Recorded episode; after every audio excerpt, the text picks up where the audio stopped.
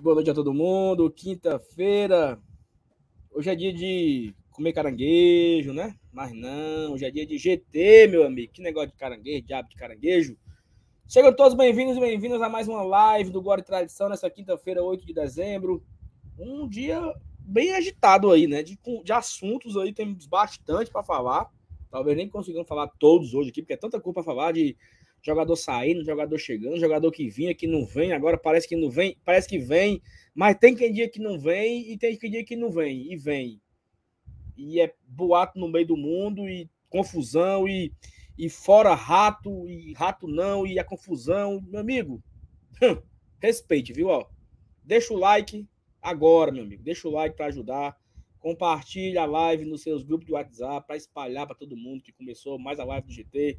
Mais uma noite aqui que a gente debater sobre as especulações em volta do Fortaleza, quem vem, quem sai. Temos bastante coisa para falar hoje, né? Então a gente convida você aí, eu convido você que está no chat a interagir com a gente, mandar o seu superchat, mandar sua pergunta também.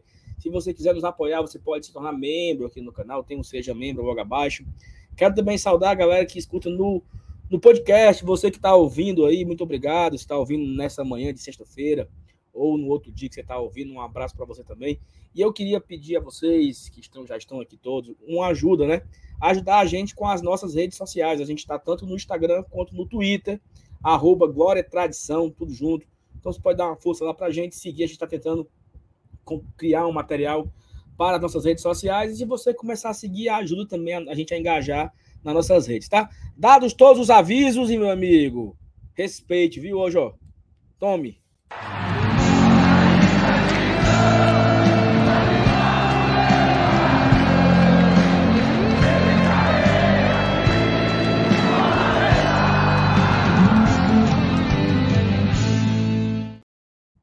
Boa noite, Felipe Miranda, boa noite, Thais Lemos.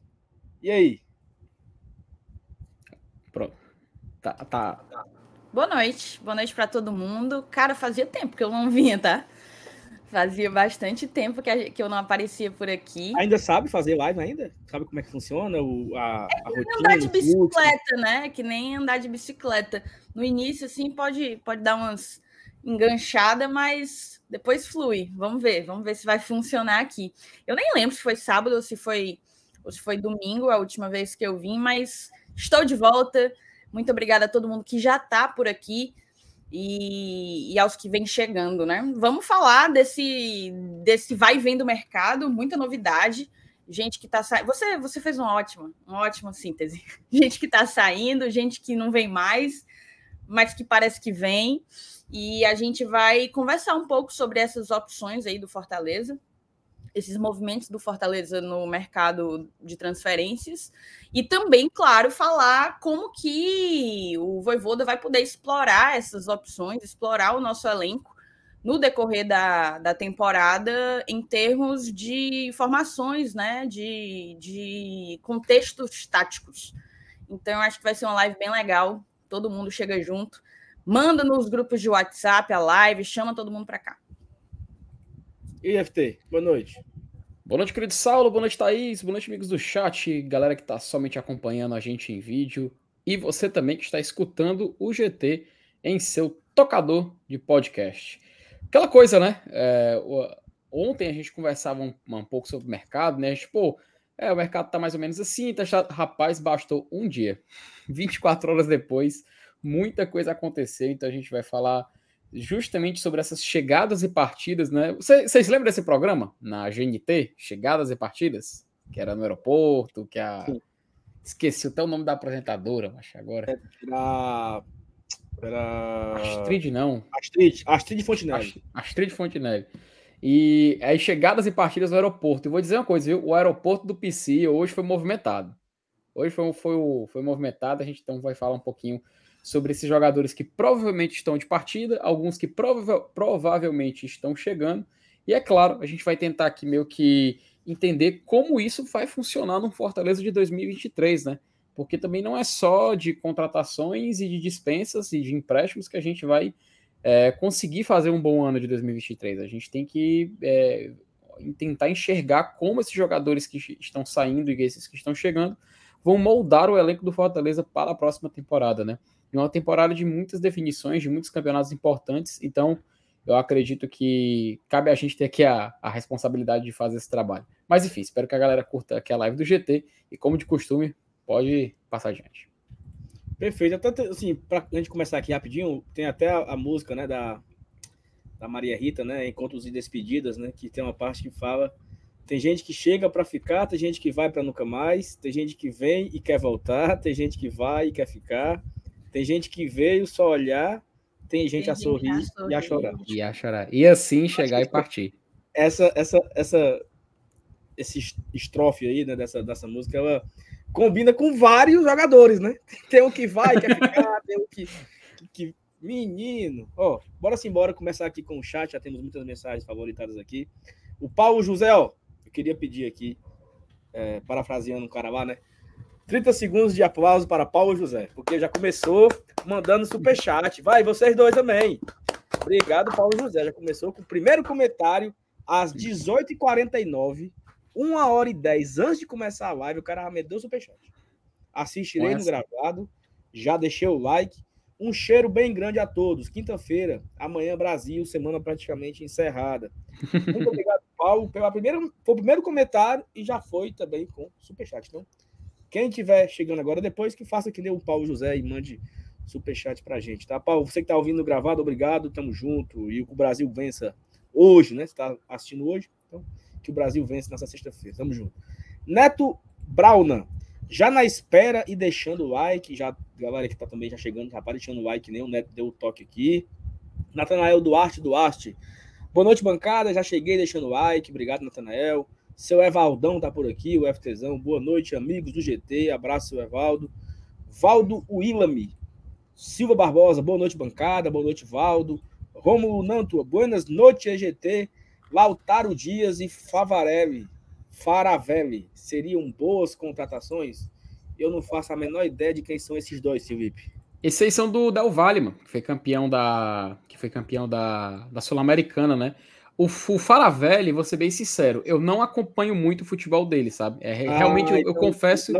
Não tem no PS5, né? Não, na verdade é por causa que o Lautaro Díaz, assim, o Faravelli, ele chamou a atenção de alguns clubes brasileiros já, tá? Eu lembro que o Palmeiras foi um dos que estavam interessados, mas eu realmente, assim, não fui nem atrás, porque não é uma contratação que estaria no patamar do Fortaleza atual. Agora o Lautaro Díaz, ele chama atenção, porque ele fez o gol, um dos gols do título do Del Valle naquela final, e ele era um cara, que ele jogava a Série B do argentino, antes do Del Valle, sabe? Assim como o De Pietri também acabou chegando depois. Então, se fosse, assim, um nome mais para nossa realidade... do Del Valle já basta... Peraí, mano. Se fosse um nome assim mais para nossa realidade, né, a gente tentaria, eu acredito que seria o do Lautaro, né? E até ele parece um pouco o Grealish fisicamente, sabe? Ele usa o mesmo penteado do Grealish, aquela tiara, o cabelo para trás e tal. Ele chamou muita atenção na final da Sula por causa disso. Mas assim, a questão do Faravelli, eu sei que ele tem uma concorrência grande. Pelo menos do que eu sei até o momento era isso, né? Então, se tem um que eu enxergo é o do Lautaro.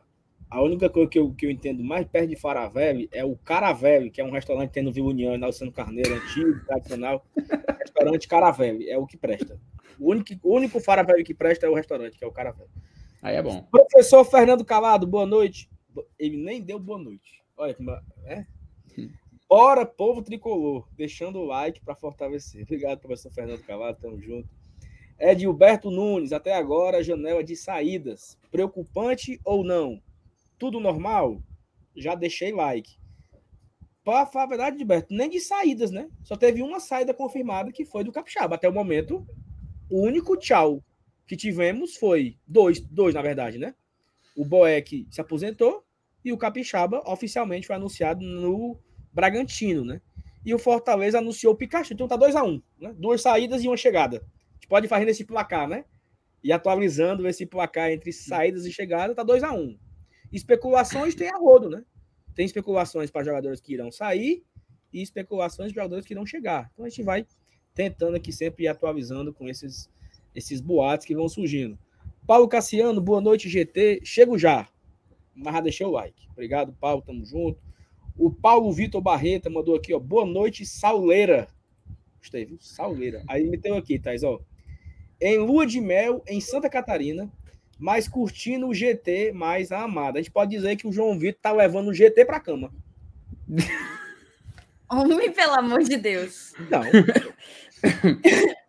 Mas é isso mesmo, é isso mesmo. É isso ou não é? É isso mesmo. E somos uma ótima companhia, inclusive. Uma ótima companhia, exatamente. Ei, o meu microfone tá baixo, é isso? Eu não tô achando, não. Tá normal, cara. Eu vou comentar aqui, mas aqui tá o microfone tudo. Mas assim, eu acho que normalmente a minha voz é mais alta do que a de vocês. Então, se vocês puderem colocar o microfone de vocês no máximo, acho que ajuda. Tem isso, é? Tem um... Respeita o equipamento do Glória e Tradição. Oi, melhorou agora? Tá melhor? Ó. Tu mexeu no bilotinho, na rodinha que tem aí? Mexi na rodinha. Onde que... Tá no máximo?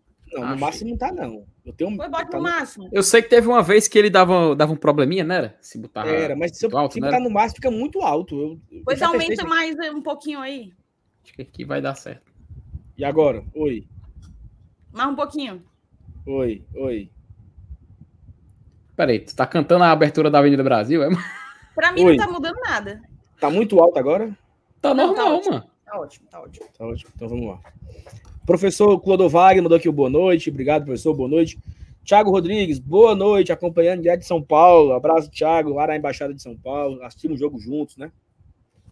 Lá contra o Santos. Estava comigo na Vila. Abraço, Thiago. E o Thiago vai ser pé quente lá na Copinha, né? E vai acompanhar os jogos do Fortaleza lá na Copinha. Ana Fontenelle, boa noite, amigos. A fofoca está no mundo. Uns na torcida com serenidade para a chegada, outros quase infartando de ansiedade, mas uma coisa eu sei, vai dar certo. A nossa diretoria é muito competente. Eu acho que também irão chegar os jogadores, tá, galera? Eu também acho que isso é uma certeza. Certeza que vai chegar os jogadores. Então vamos ter um pouco de paciência. Paulinho Brasil aqui mandou um opa. Porque eu falei a música lá, né, da menina. Thelma Maria, boa noite, Thaís, salve Felipe, estamos juntos, bancária de peso, obrigado, Thelma, um beijo. Thalita Lima, boa noite, amores, passei o dia off, doida pra saber os babados. Tem quase nada, né, Thalita? Se for querer babado, TV Metrópole, Léo Dias e Hugo Gloss. Aí você sabe todos os babados, aqui tem quase nenhum, tá? Tô brincando, ó. Tadeu Pedrosa, qual a opinião da Thaís em relação, né, à FCF ter fechado com a TV Cidade a transmissão do Manjadinho? É um tema, tá? A gente está aqui, é uma próxima pauta. Assim que a gente terminar aqui o chat, a gente entra nessa primeira pauta para falar da transmissão da TV Cidade no Campeonato Cearense 23, 24 e 25, né? Os próximos 3 Campeonatos Cearenses terão transmissão na TV aberta, da TV Cidade. É o Patrolino narrando e o Magão comentando. Vem jogar! Né, falando assim. se for pro VAR, como é que ele vai falar assim que foi pro VAR? Vem avaliar. Não, bora validar, mano. Bora validar? Bora validar? FT aqui pra tu, ó. Lucas Mendes. FT, na terceira fase da Libertadores, podemos pegar outro brasileiro? Não. Peraí. O quê? Não, na terceira fase não tem cruzamento entre equipes do mesmo país. Eles não podem se enfrentar via sorteio, né? Calma. Vai sortear agora. Vamos imaginar o Fortaleza entre os 8 primeiros. Fortaleza no pote 1. Fortaleza, Atlético Mineiro. Vou estar aqui, ó. Huracan, Always Red, Católica, sei lá, 8, pá. E os outros 13, né? 5. São 5 e mais 3 vindo da primeira fase. São 11. Os outros 11 vão ficar entre pote 2 ou vão disputar lá o negócio, né? Aí 6 disputa, classifica 3, junta com os 5, faz 8. 8 com 8, sorteia. Aí vai sortear o chaveamento. Por exemplo, jogo 1, Fortaleza e um time da Baixa da Égua lá. Jogo 2, Atlético Mineiro e o time da Baixa da Égua. Eles não se enfrentam na terceira fase? Não se enfrentam. Não. Até quando faz o sorteio da Conmebol, eles explicam antes de iniciar no sorteio da preliminar. Eles falam lá que que não pode ter confronto de equipes do mesmo país na fase preliminar, né? Até hoje, inclusive, vale até uma pesquisa recente, não teve esse confronto, esse cruzamento, né? E até eu vi gente falando assim, acho que até no chat já teve uma... Cadê o... Quem foi que falou? Foi o Josinaldo, tá aqui. Até o Josinaldo falou, né? Que ele acha que o sorteio bloqueia apenas para a fase 2 e não para 3. Josinaldo, quando a gente assiste sorteios assim anteriores, inclusive é o tema do vídeo de sábado, tá? Do GT, a gente vai trazer aqui. A gente vai trazer aqui informação. Perdão, que eu vi aqui no bloqueio aqui do chat. A gente vai trazer aqui informação, o passo a passo de como funciona o sorteio e tudo mais. E não acontece esse tipo de cruzamento. Pelo menos não tinha acontecido nessas edições mais recentes, não, né? Porque, assim, se você tá falando, eu acredito. Só que o Minhoca fez uma live aqui com a gente e ele comentou assim, não tem essa certeza. Eu até conversei com ele ontem no WhatsApp. Uhum. E fiz esse questionamento, né? Se por acaso o Fortaleza ficar no jogo 1, no jogo do chaveamento, poderia ter Fortaleza e Atlético Mineiro na terceira fase, porque não teria esse bloqueio. Mas assim, se você está falando, eu acredito. Mas esse é o... É a única forma de acontecer. Poderia ser na fase 3, né?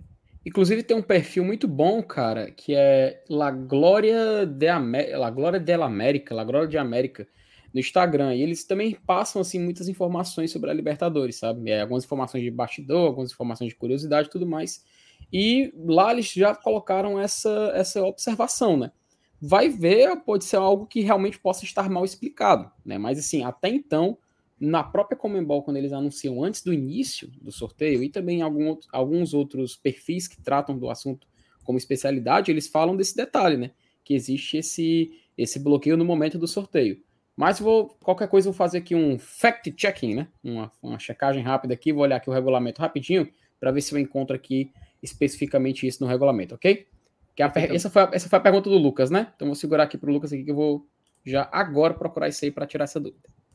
Perfeitamente. Sandra Melo, boa noite a todos do GT. Esse momento de busca no mercado, para quem é ansiosa como eu, é terrível. E não só você, né, Sandra? Tem muita gente aí agoniada, o coração inteiro, por isso é pela boca, nervosinho com esse momento. Mas é um momento também muito bom, né? É muito divertido, é muito engraçado, né? Você vê as barrigadas, as mentiras, as fake news. Também tem a sua coisa legal também desse momento, né? Professor Ananias Ribeiro botou aqui, tem que ter calma, mercado aquecido, tem muito leilão acontecendo. Então, exatamente isso que a acabou de falar, meio que complementa aqui a fala dela, né? Que tem que ter um pouco de calma. Cara, eu não sei, essa mensagem que eu não vou ler não, tá? Eu vou ler.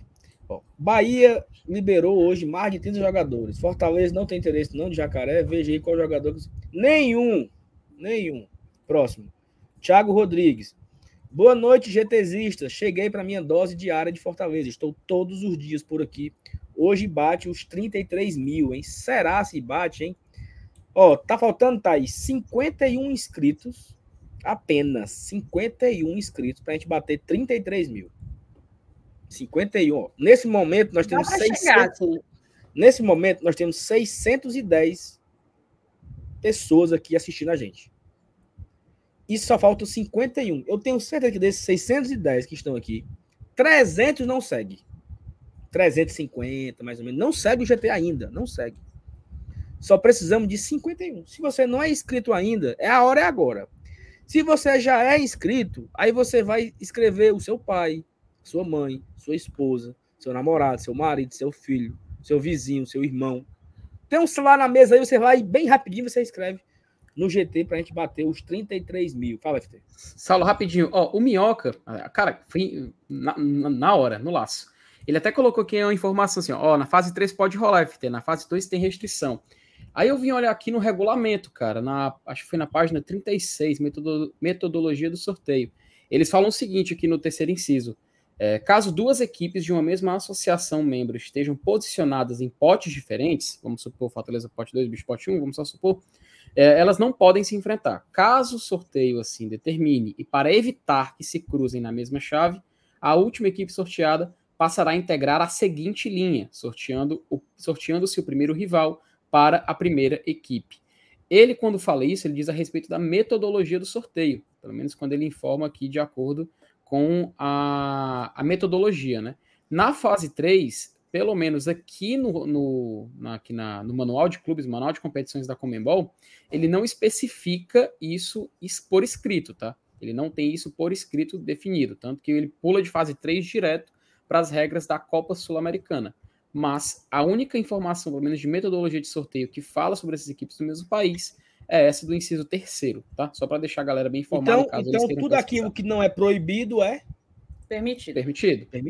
Então acho que poderá sim, Lucas, ter esse confronto. Tomara que não, né? Eu acho que deve ser o time mais forte do pote 1. E tomara que a gente consiga aí fugir do chaveamento do Atlético Mineiro para não ter esse confronto brasileiro logo de cara. Lembrando que, caso o Fortaleza consiga ir para a fase de grupo, seremos pote 4 e sim, poderemos ter no mesmo grupo com brasileiros. Ok, Felipe? E teremos aí alguns brasileiros no pote 1. Flamengo, Palmeiras, Corinthians, até Paranaense. Quem mais, Felipe? Tá no pote 1, que é brasileiro? Cara, no pote 1 desse ano, a gente tem... No caso do pote 1, tu tá dizendo da fase preliminar ou de grupos? De grupo. De grupos? Cara, depende do ranking, né? Tudo vai depender do ranking. Mas, assim, a julgar pelas equipes que estão classificadas, Cerro Porteño pode ser provavelmente pote 1. O Cerro Porteño tá na pré, Felipe. Então, cara... Ele vai pro pote 4. Ah, peraí. Você tá falando dos potes dos grupos, então. Fase de grupos, né? Pote dos grupos. Brasileiro... Tá. Qual foi a minha fala? O Fortaleza, caso o Fortaleza avance para a fase de grupos, ele poderá cair em um grupo com brasileiros. Porque não tem a trava, porque ele está vindo da fase preliminar. Quem está no pote 1? Atlético, Flamengo, Palmeiras, River, Boca, Corinthians, até Paranaense. Todos esses times serão pote 1 e o Fortaleza poderá enfrentar esses brasileiros. É isso. Né? É isso? Complicado. É isso. Perfeito. Matheus Bezerra, ajudando o Saulo a consertar os fundos dele. Como é, macho? Que fundo? Obrigado, Matheus. Não, foi a minha trajeira. Só um minuto. Vocês responderam o dia para o nosso queridíssimo Thiago Rodrigues? O dia é 22 de março, é, Felipe? 21. Ou não, ele pergunta o dia do sorteio. O sorteio da pré é 21 de dezembro. 21 de dezembro. E da fase de grupo é 22 de março. E você acompanha aqui no Globo Tradição. Perfeito. E aí teve o superchat do Matheus, né? Já foi lido. Isso. Valeu, Matheus. Aí agora do Bruno aqui, boa noite, bancada. O que vocês acham do Ivan Tapia? Isso é alguma coisinha de coisa? De nome? De... Não sei quem que vai me comer? Não, né? Não, né? Não, cara, ele é... Eu joguei aqui, tá? Ele é um jogador argentino, meio atacante. Não, porque tem pessoas... Eu não conheço. Maria, não sei o que. Pensei que era um... Mas se ele vai me comer do nada aí, foi... Sinceramente, Bruno, eu não conheço o Ivan, nunca vi nenhuma partida dele, não. Você, Felipe, que assiste muitos campeonatos sul-americanos, você conhece o Ivan Tapia? Thaís, eu vou ser bem sincero, eu não acompanho muito bem o futebol dele, não tenho como dar uma opinião embasada. Não tenho como, teria que pesquisar um pouco mais sobre. Defina o que é não acompanhar muito bem. Não, realmente eu não me interesso pelo atleta, eu não vou atrás de saber notícias. Diferente do Lautaro Díaz, por exemplo, ele foi um cara que se chamou a atenção na final daquela Sul-Americana. Aí a gente vai atrás, vai saber o valor de mercado, vai pesquisar alguns vídeos, entender um pouco da história do atleta, se é barato, se dá para trazer. Foi o que aconteceu. Tanto que quando eu descobri que ele era um cara da 2ª divisão do futebol argentino e foi direto pro Del Valle, chama certa atenção. A gente lembra um pouco da conta segunda De Pietri, né? Tá aqui, ó, a informação aqui. Ramon Oliveira, eu tô mais ansioso pro dia 21 do que para o dia 18. O que é dia 18, hein? Final da Copa, mano. Aí né? 21 vai ser um dia legal, né? Pra gente descobrir aí o nosso chaveamento. Até, obrigado ao Ramon pelo superchat. Até o Minhoca, ele informou aqui como que funciona, né? A fase 3 é C1 vezes C8, C2, C7, C3, C6, C4, C5. Se o Fortaleza cair no primeiro jogo, ou seja, é o vencedor do C1, né? Confronto 1, e o Galo cair no último jogo, C8, aí se enfrentariam, por exemplo. Então, por exemplo, vai ter lá os 8 confrontos que serão sorteados, né? A gente tem que torcer para não cair nesse caminho aí, né? Do possível. Claro que a gente... Isso você... Ó, só para ficar claro pra galera. Não vai ser um novo sorteio. É spoiler, né, filho? Tô dando aqui um spoiler, né? Mas Não vai ser um novo sorteio, vai ser sorteado os confrontos da segunda fase e, por exemplo, vai sortear os confrontos da primeira fase e aí quando for sortear os confrontos da segunda fase, já vai dizer, esse aqui vai pegar quem ganhar esse da fase 1. Já prepara. Já prepara o confronto e, consequentemente, já prepara o caminho para a fase 3. Já saberemos que quem ganhar do confronto 1 vai pegar quem ganhar do confronto 8, quem ganhar o 2 pega o 7 e assim vai. Então a gente já vai sair do sorteio do dia 21. Chaveamento sabendo. Pronto. Se o Fortaleza passar, vamos pegar quem ganhar daqui. Se o Fortaleza não passar, fumo. Se o Fortaleza... É isso. Sim. Ou então nós poderemos ter um confronto, Felipe, entre duas equipes que estarão no pote na fase 1 ainda, ou seja... Fortaleza vai pegar o vencedor desse jogo, desse confronto. Então, tudo isso saberemos. No dia 21, acaba o sorteio, saberemos de tudo isso. Quais serão os caminhos que o Fortaleza vai enfrentar, né? E no sorteio, ele sai como assim, E1, E2 e E3. Ele vai tirar o papelzinho, que é referente ao confronto da primeira fase. Que aí não sai tipo, o nome do time confronto, né? Sai só essa informação. Perfeitamente. O Livre mandou aqui uma mensagem. Saul, o jogo que fomos em Santos foi histórico também por outro motivo. Foi o último jogo da centenária Vila Belmiro. Vai ser demolida para a construção da nova arena pela W Torre. Fazendo história, né? Então, eu tive o privilégio, junto com o Lívio, junto com o Thiago também, que está aqui no chat, e muitos outros tricolores, estar presente no último jogo na Vila Belmiro, né? Daqui a 3 anos será Isso aí é... Carta. É de fato histórico. É carta de torcedor, tá? Carta de torcedor. Estive no último jogo da Vila Belmiro. Ah, tá vendo essa Vila aí agora e arena moderna? Negativo. No último jogo lá, eu aqui. Ganhando vaga na Libertadores. E eu, onde eu estava? Eu estava lá. A Thaís morre de inveja de mim. Eu tô. Ó. O Anderson, será se o Fortaleza fica no pote 1? Falamos aqui. Anderson, é o seguinte. Thaís, o Felipe, ele tem alguns medos na vida dele, sabe? Por exemplo, o Felipe tem medo de alma. Teve medo de alma? Não, mano, de alma não. Porque eu tenho mais medo dos vivos do que dos mortos, mano. Tu tem medo de escuro, Felipe? Quê? De escuro? Não. Pra que ter medo de escuro? Felipe, diga uma coisa que você tem muito medo. Você tem muito medo, diga aí. Rapaz, de altura eu tenho. Altura é o medo. Às vezes tem um vertigem. Assim, pronto. Outra coisa que você tem muito medo, de hackear o seu notebook. Você tem medo? Isso eu tenho medo também. Medo. Pronto. Na verdade, perder a conta do FIFA. Pronto. Desde 2013. Terceiro medo. Mas tem uma coisa que você tem mais medo ainda. Cravar o pote da Conmebol. Você tem medo disso?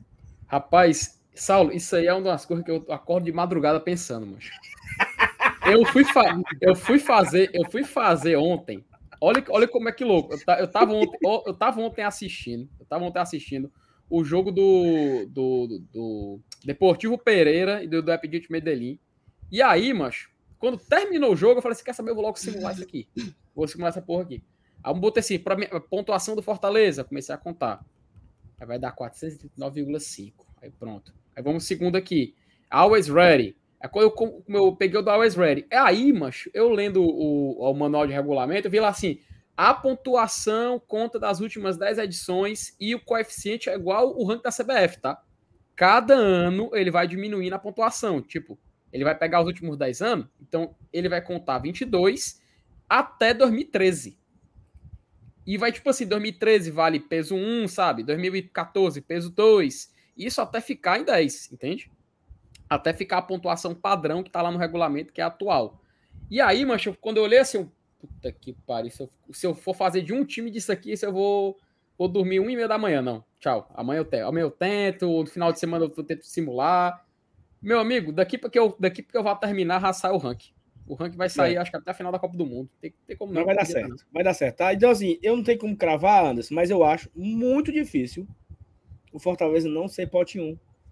Por conta das outras equipes, porque tem muita gente novata que tá com pontuação zero. Os dois do Chile são estreantes. Tem vários estreantes, né? Tem vários estreantes, pontuação zero. Tem time que não joga Libertadores há 20 anos, ou seja, a pontuação também é zero.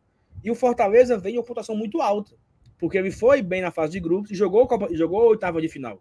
Então o Fortaleza está bem ranqueado na Conmebol. Vai, certamente, um spoiler aqui, certamente vai terminar entre os 100 primeiros. Estaremos entre os 100 no próximo ranking da Conmebol. Então, assim, já é muita coisa e dificilmente teremos outras 8 equipes entre os 100. Então Fortaleza... certeza. Fortaleza tem que estar melhor ranqueado do que 5 equipes, tá? Da que estão na fase 2, que já estão na fase 2. Só basta 5.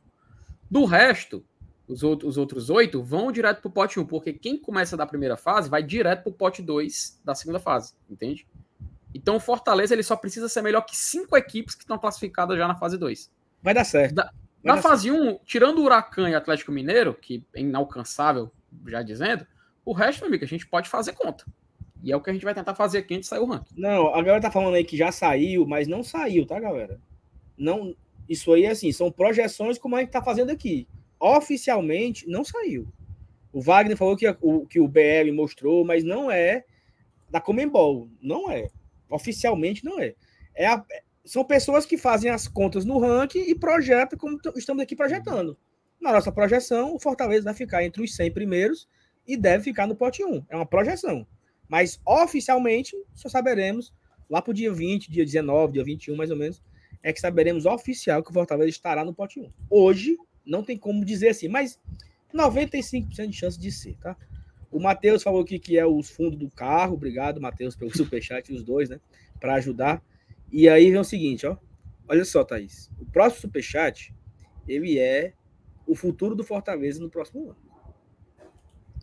Antônio Ferreira, Saulo, Leão Penta, tri da Copa do Nordeste, semi da Libertadores, semi da Copa do Brasil, G10, canal não sobe. Tu fica careca por uma semana? Primeira pergunta, como é que a pessoa fica careca só por uma semana? Como é que faz? Depois cola, é? Aí é loucura, viu? Não tem como ser por uma semana, né? É você ficar careca por pelo menos um mês e meio, 2, que é onde começa a crescer e tal, e vai se realinhando. Mas está feita a promessa hoje, 8 de dezembro. Se Fortaleza acontecer isso aqui tudo, rasparei a cabeça ao vivo, em live. Que nem Carolina Dickmann. Botar até a música no fundo, foda-se a monetização. Não, não botar música não, porque tem monetização. É. A não ser que faça um cover, né, e diga que é paródia. Aí pode. Sem música, mas eu rasparei a cabeça ao vivo se Fortaleza acontecer isso. Bota o MR cantando, ele não gosta de cantar. Bota ele do teu lado, que vai...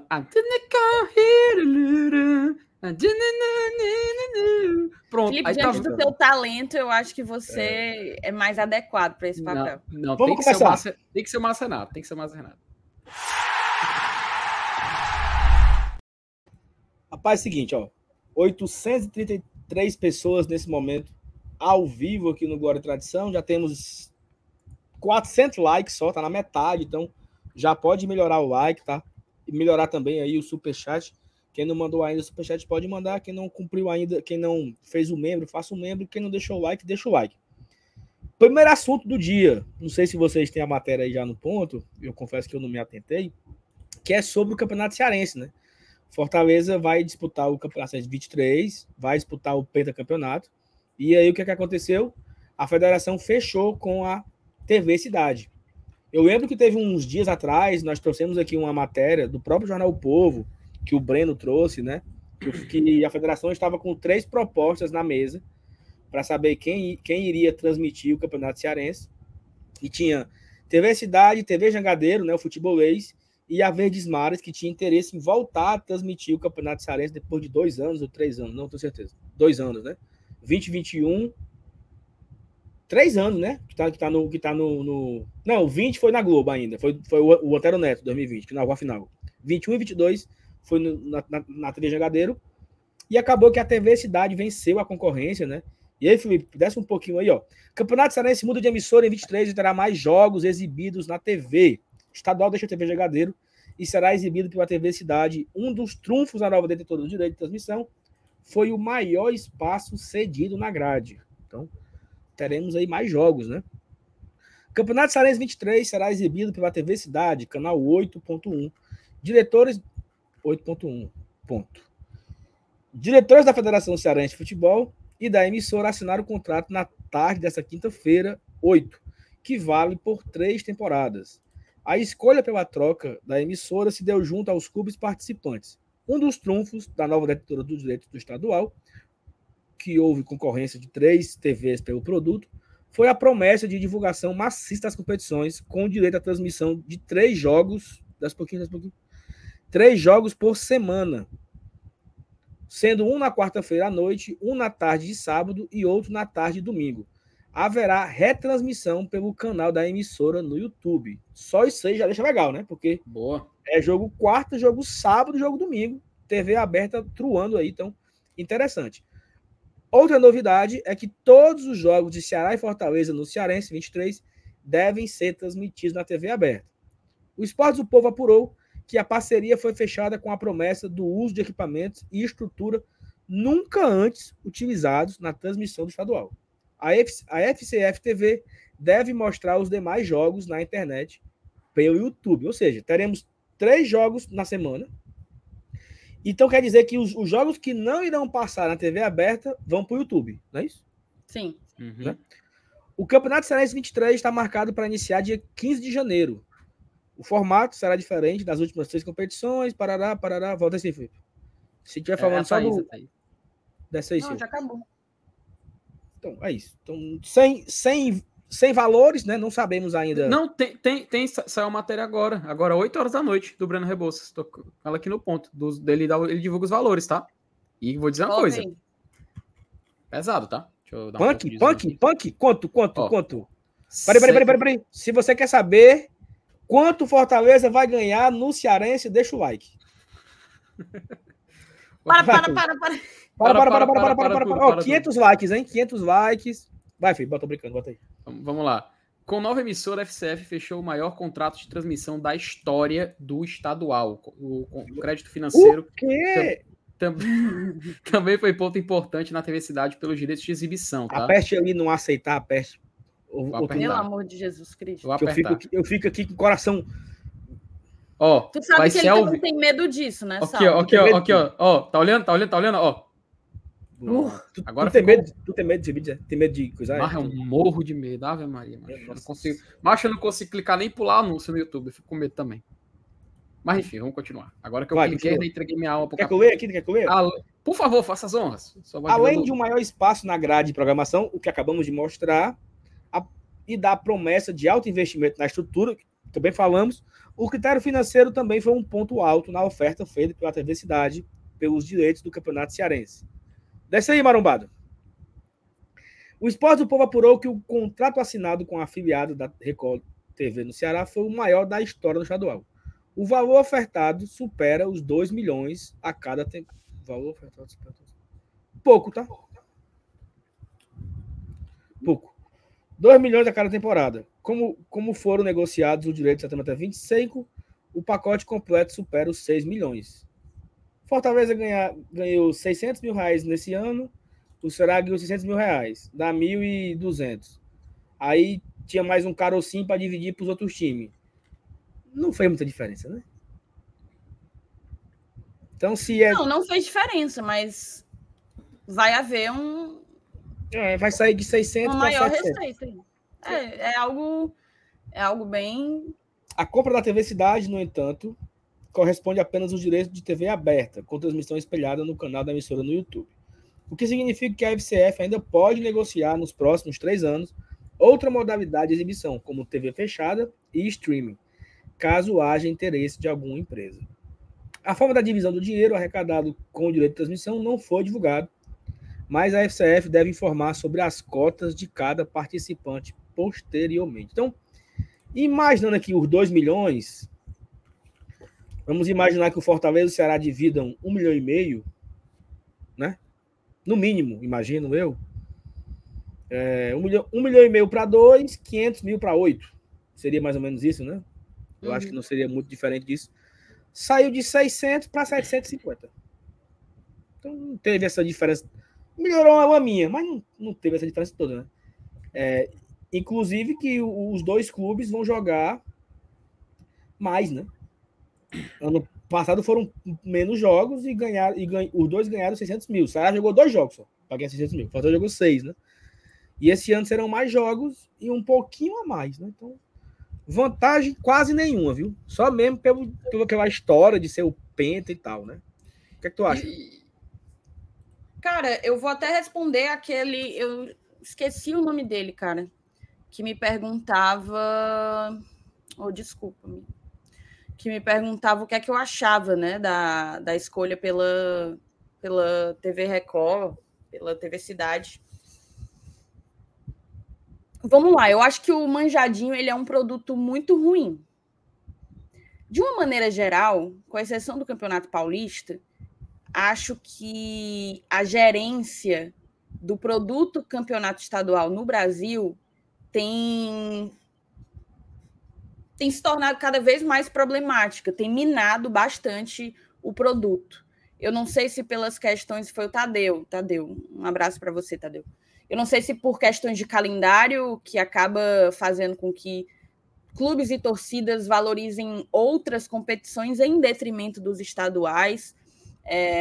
Não sei se o uso de equipes de transição nesses campeonatos locais também faz com que o produto acabe atraindo para si menos atenção, menos relevância. Mas o fato é que é um produto muito mal explorado, ponto. Muito mal explorado, ponto.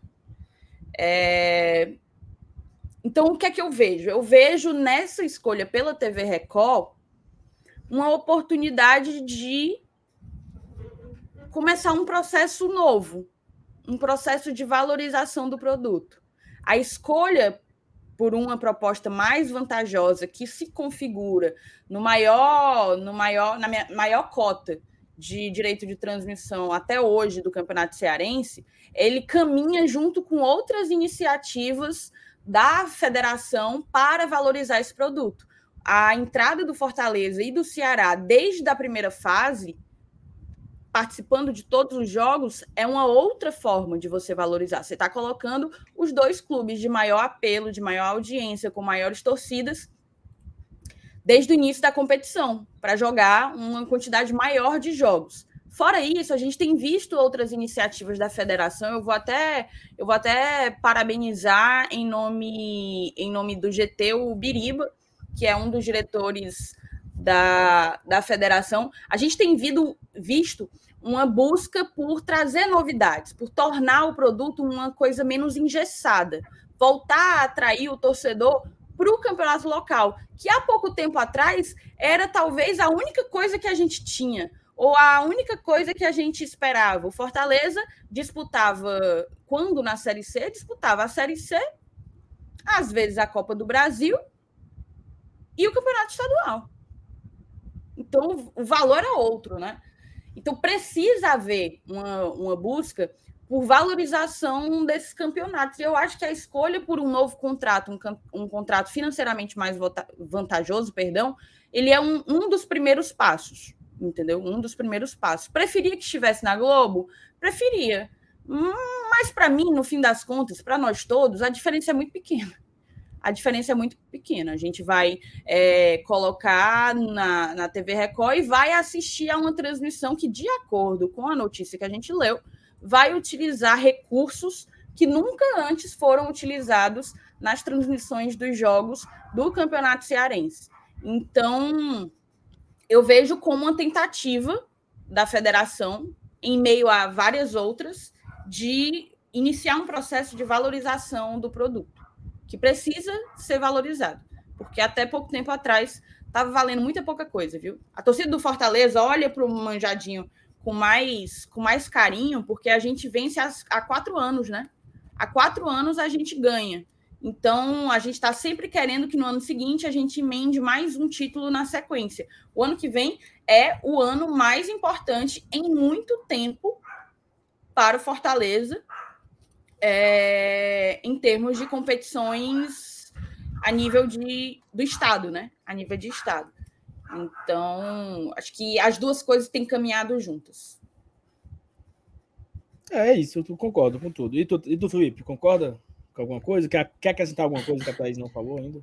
Cara, não, acho que a Thaís resumiu muito bem, muito bem. Acho que a única coisa assim que a gente pode ponderar, ou então assim, acrescentar, é só assim que é interessante como o futebol cearense, ele nos últimos anos foi se valorizando, mas é claro, a gente quer, nós somos torcedores do Fortaleza, a gente quer que o rival se dê mal sempre, né? Mas assim, é inevitável que esse rebaixamento deles meio que pode diminuir um pouco dessa impressão de uma boa fase do futebol local, né?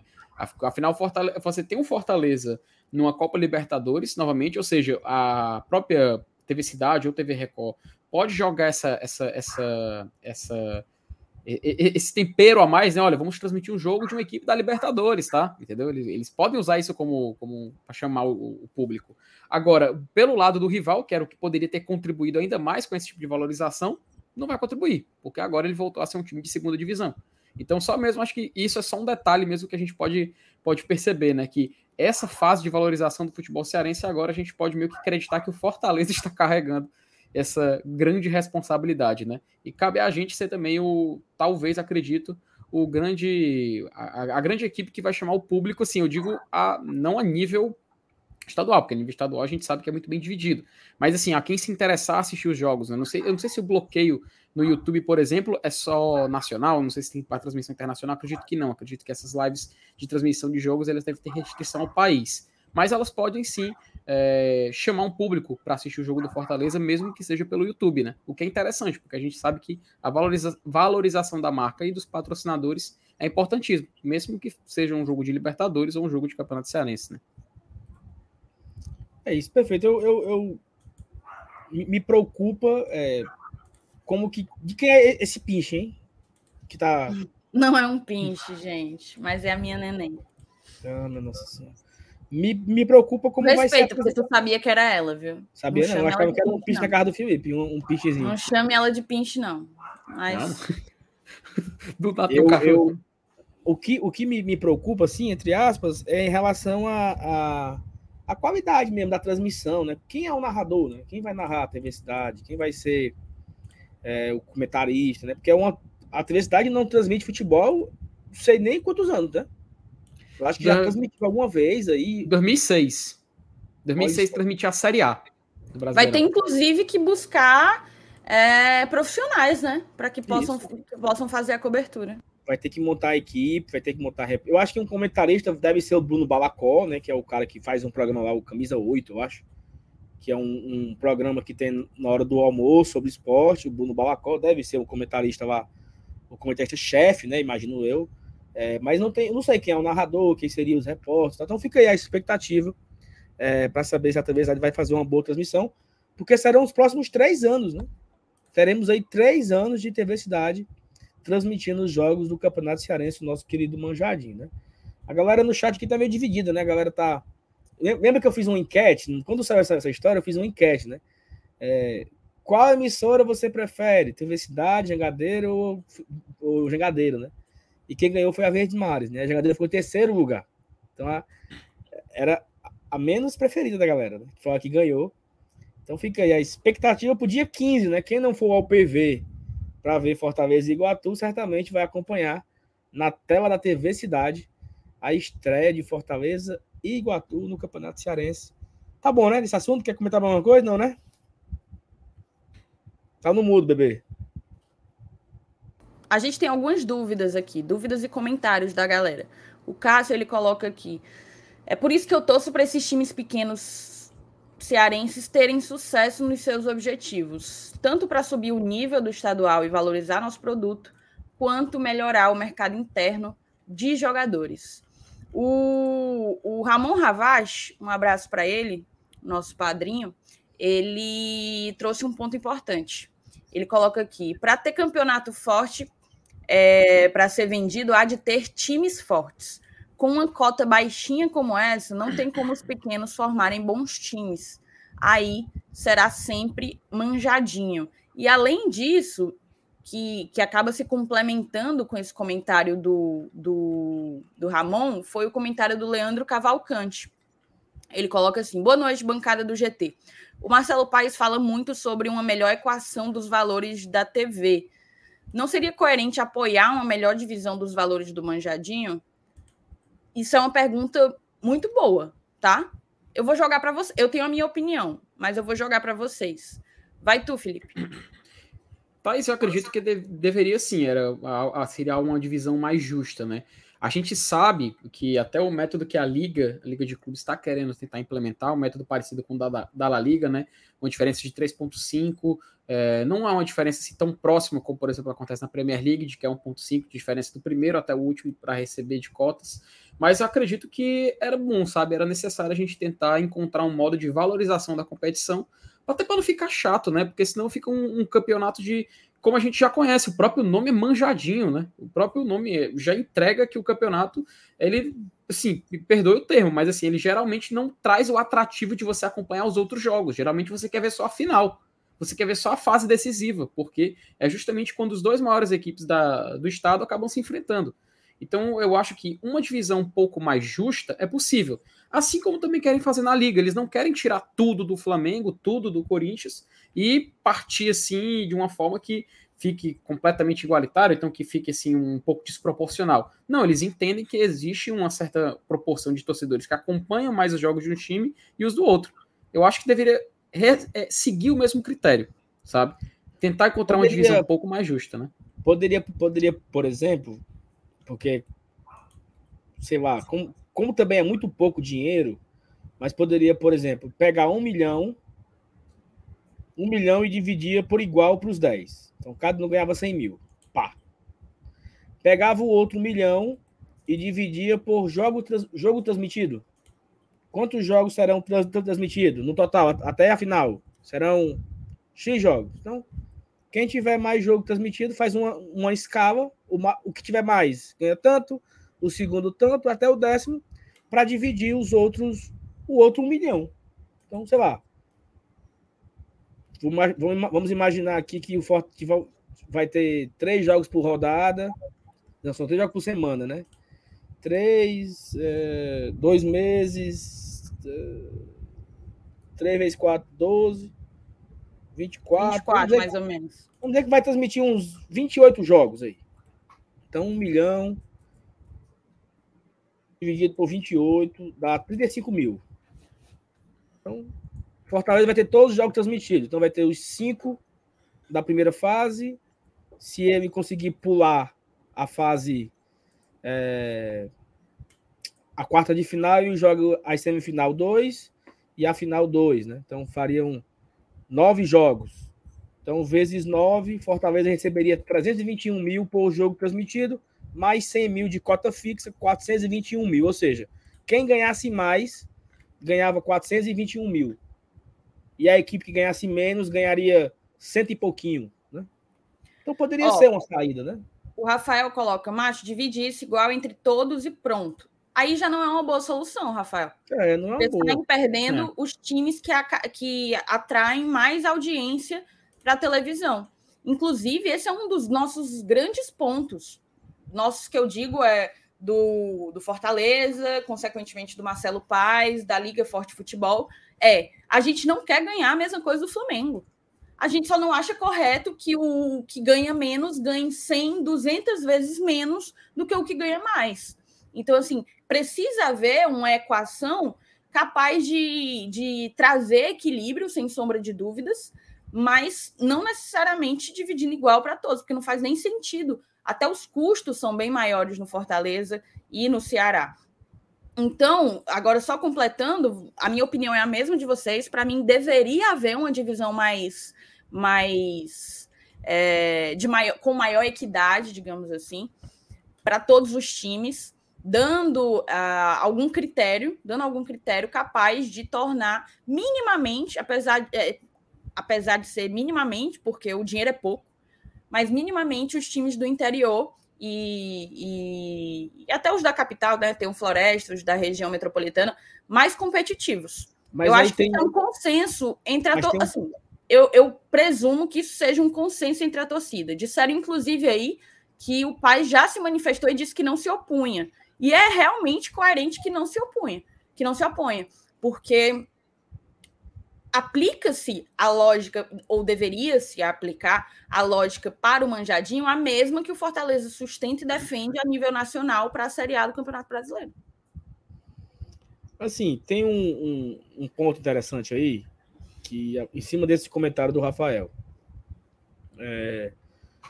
Ok, na Série A não é dividido igual, na Copa do Nordeste não é dividido igual, existe um critério técnico, um critério de ranking, né? As equipes melhores ranqueadas têm a cota diferenciada e tal. Mas assim, seria uma... Como é que eu posso dizer assim, né? Seria um sinal de grandeza, não é de grandeza, seria um sinal de querer o futebol cearense mais forte. Eu acho que seria um sinal de boa fé, mas acima de tudo, para mim, não é um favor. Não, ok. Seria um sinal de coerência. Mas calma, Fortaleza e Ceará concordam e pegar 2 milhões, dividir para 10 e acabou-se. Ok, Fortaleza vai ter 9 jogos transmitidos e uma outra equipe vai ter apenas 3 jogos transmitidos. Exato, precisa haver um critério.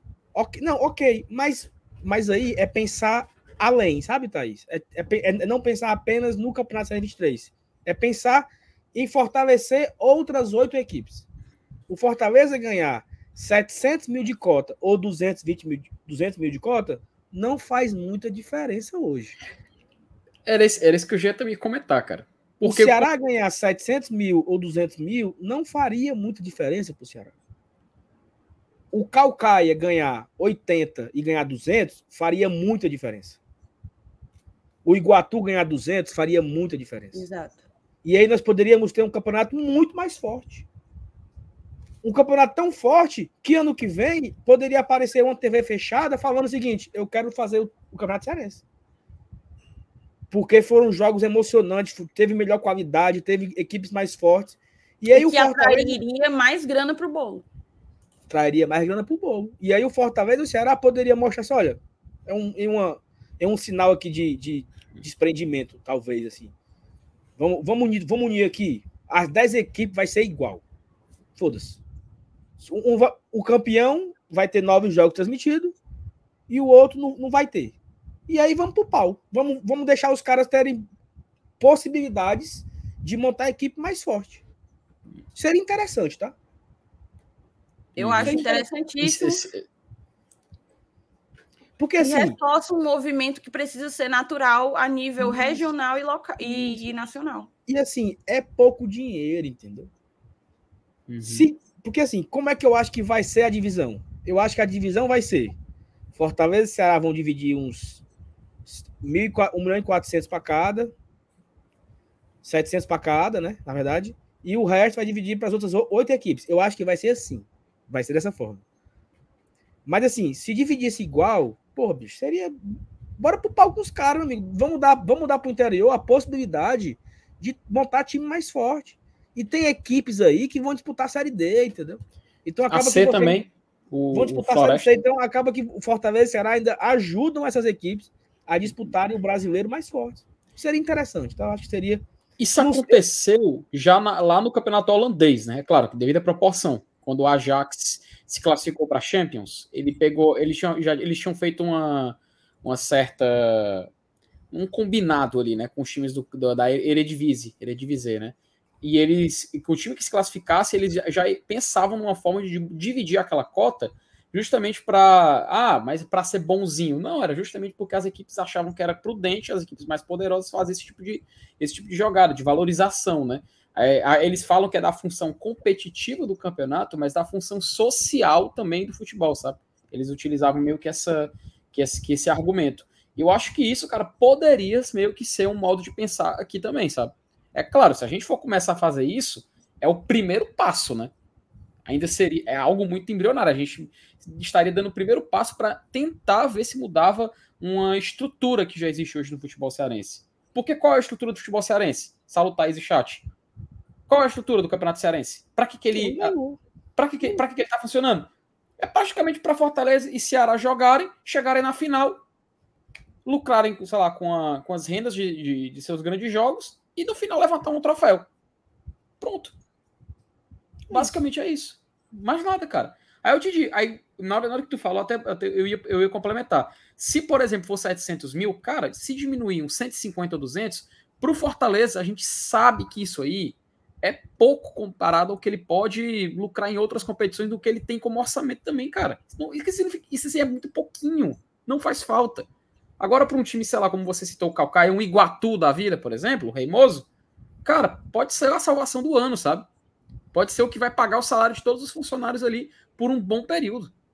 Então, acho que seria algo muito prudente, inclusive, já pensar nisso para as próximas edições, tá? A gente não tem nenhuma certeza se isso já está ocorrendo ou não, mas seria muito bacana a gente ver essa movimentação. Pelo menos isso eu acho que a gente pode concordar, todo mundo que está aqui. Eu acho que seria muito bom. Eu acho que também seria uma forma de envolver o interior, sabe? O Fortaleza, ele tem buscado tanto, assim, tem feito tantos esforços para tentar chegar mais no interior, que eu acho que fortalecer esses clubes seria uma forma de envolver mais o torcedor do interior, converter torcedores do interior. Eu acho que a gente só teria a ganhar. O Fortaleza, no médio e longo prazo, teria a ganhar, entendeu? O Renato fala que concorda com o ponto, mas não vê muito efeito na prática. O que o Saulo falou é muito importante. Para um Caucaia da vida, ganhar 80 ou 200 faz uma diferença monstra, absurda. Então, existe um efeito na prática, entendeu? Não existe para a gente, porque de 80 mil para 200, para a gente pode não fazer tanta diferença assim. Mas para eles é uma parada que mudaria a temporada. Não só os primeiros meses, mudaria a temporada. E o PH Santos, ele coloca aqui, qual é o objetivo do Campeonato Cearense? O objetivo não é fortalecer o esporte local? Como é que você... Tu tá no mudo, Saulo. Como é que você fortalece mantendo uma disparidade tão grande de cotas de direitos de transmissão, impedindo que outros times apareçam no cenário aí, fortes, competitivos? O Campeonato Cearense basicamente se tornou um campeonato de Fortaleza contra o Ceará. O Caucaia inverteu essa lógica, graças ao Iguatu. Inverteu essa lógica. Mas, basicamente, há anos a gente só... O torcedor do Fortaleza só olha para o Campeonato Cearense na final, que é quando se decide se Fortaleza é melhor ou se Ceará é melhor. Acho que tornando os demais times cearenses mais competitivos, mais fortes, até o torcedor ia se sentir mais motivado a buscar esse produto. E aí isso infere, isso repercute diretamente nessa tentativa, nesse movimento da federação de voltar a valorizar o seu principal produto. Thaís, qual é o maior legado que o Campeonato Cearense deixa todo ano? Não sei. O campeão. Eu concordo, eu vou complementar o que tu disse. São as memórias, né? São as memórias que ele deixa na gente. Aí eu te pergunto, qual é a memória que, inclusive, todos do chat, o Saulo também, a gente, e eu também me coloco para a gente responder essa pergunta. Qual é a memória que a gente tem do campeonato de 2020, por exemplo? Cara, nenhuma, Felipe. Do de 21, qual é a memória que a gente tem? Nenhuma. Portões fechados, pandemia. Aí eu te falo, qual foi a memória que a gente teve em 22? Iguatu. Qual foi a memória que a gente teve em 2010? Fabiano. E Guarani de Sobral. Qual foi a memória que a gente teve em 2007? Jogo contra o Icasa. Isso é o legal do Campeonato Cearense. São as memórias que a gente vai colecionando. O clube, ele vai colecionando as taças. O torcedor, ele vai colecionando memórias, cara. E isso é que eu acho que é o grande legal, é a grande função do Campeonato Cearense para nós torcedores, sabe? A gente poder viver essas emoções, a gente poder colecionar essas histórias e sempre lembrar disso. Esse fato do Campeonato Cearense 2020 e 2021 a gente não lembrar quase nada, por quê? Porque ele não teve nada de memorável, cara. É claro, a taça tá ali no PC. A gente comemorou, a gente fez live comemorando. Tá ótimo. A gente ficou super feliz com isso. Agora, as memórias que se constroem através do Campeonato Cearense passam muito, muito por outras equipes que não são as duas principais. Então, a gente precisa mesmo valorizar elas para poder dar certo, cara. Porque o que o campeonato é feito de memória. Perfeito, eu acho que a gente se salvou nesse tema aqui, mas eu concordo com tudo, acho que seria bem interessante e seria até pioneiro, né? A gente mudar um pouco a chavinha da forma de olhar para o interior e fazer o interior também mais forte, né? Deixa eu ler aqui algumas mensagens que a gente tem retida. O Bruno Vides bota: fala galera do GT, sou palmeirense, moro no Japão e sempre acompanho as belíssimas resenhas de vocês. Parabéns pelo canal e parabéns ao Fortaleza pelo belíssimo trabalho. Valeu, valeu Bruno, parabéns inclusive pelo título de campeão da Série A. O Ricardo Souza, ele pergunta, né? Mandou o superchat, obrigada Ricardo, tamo junto.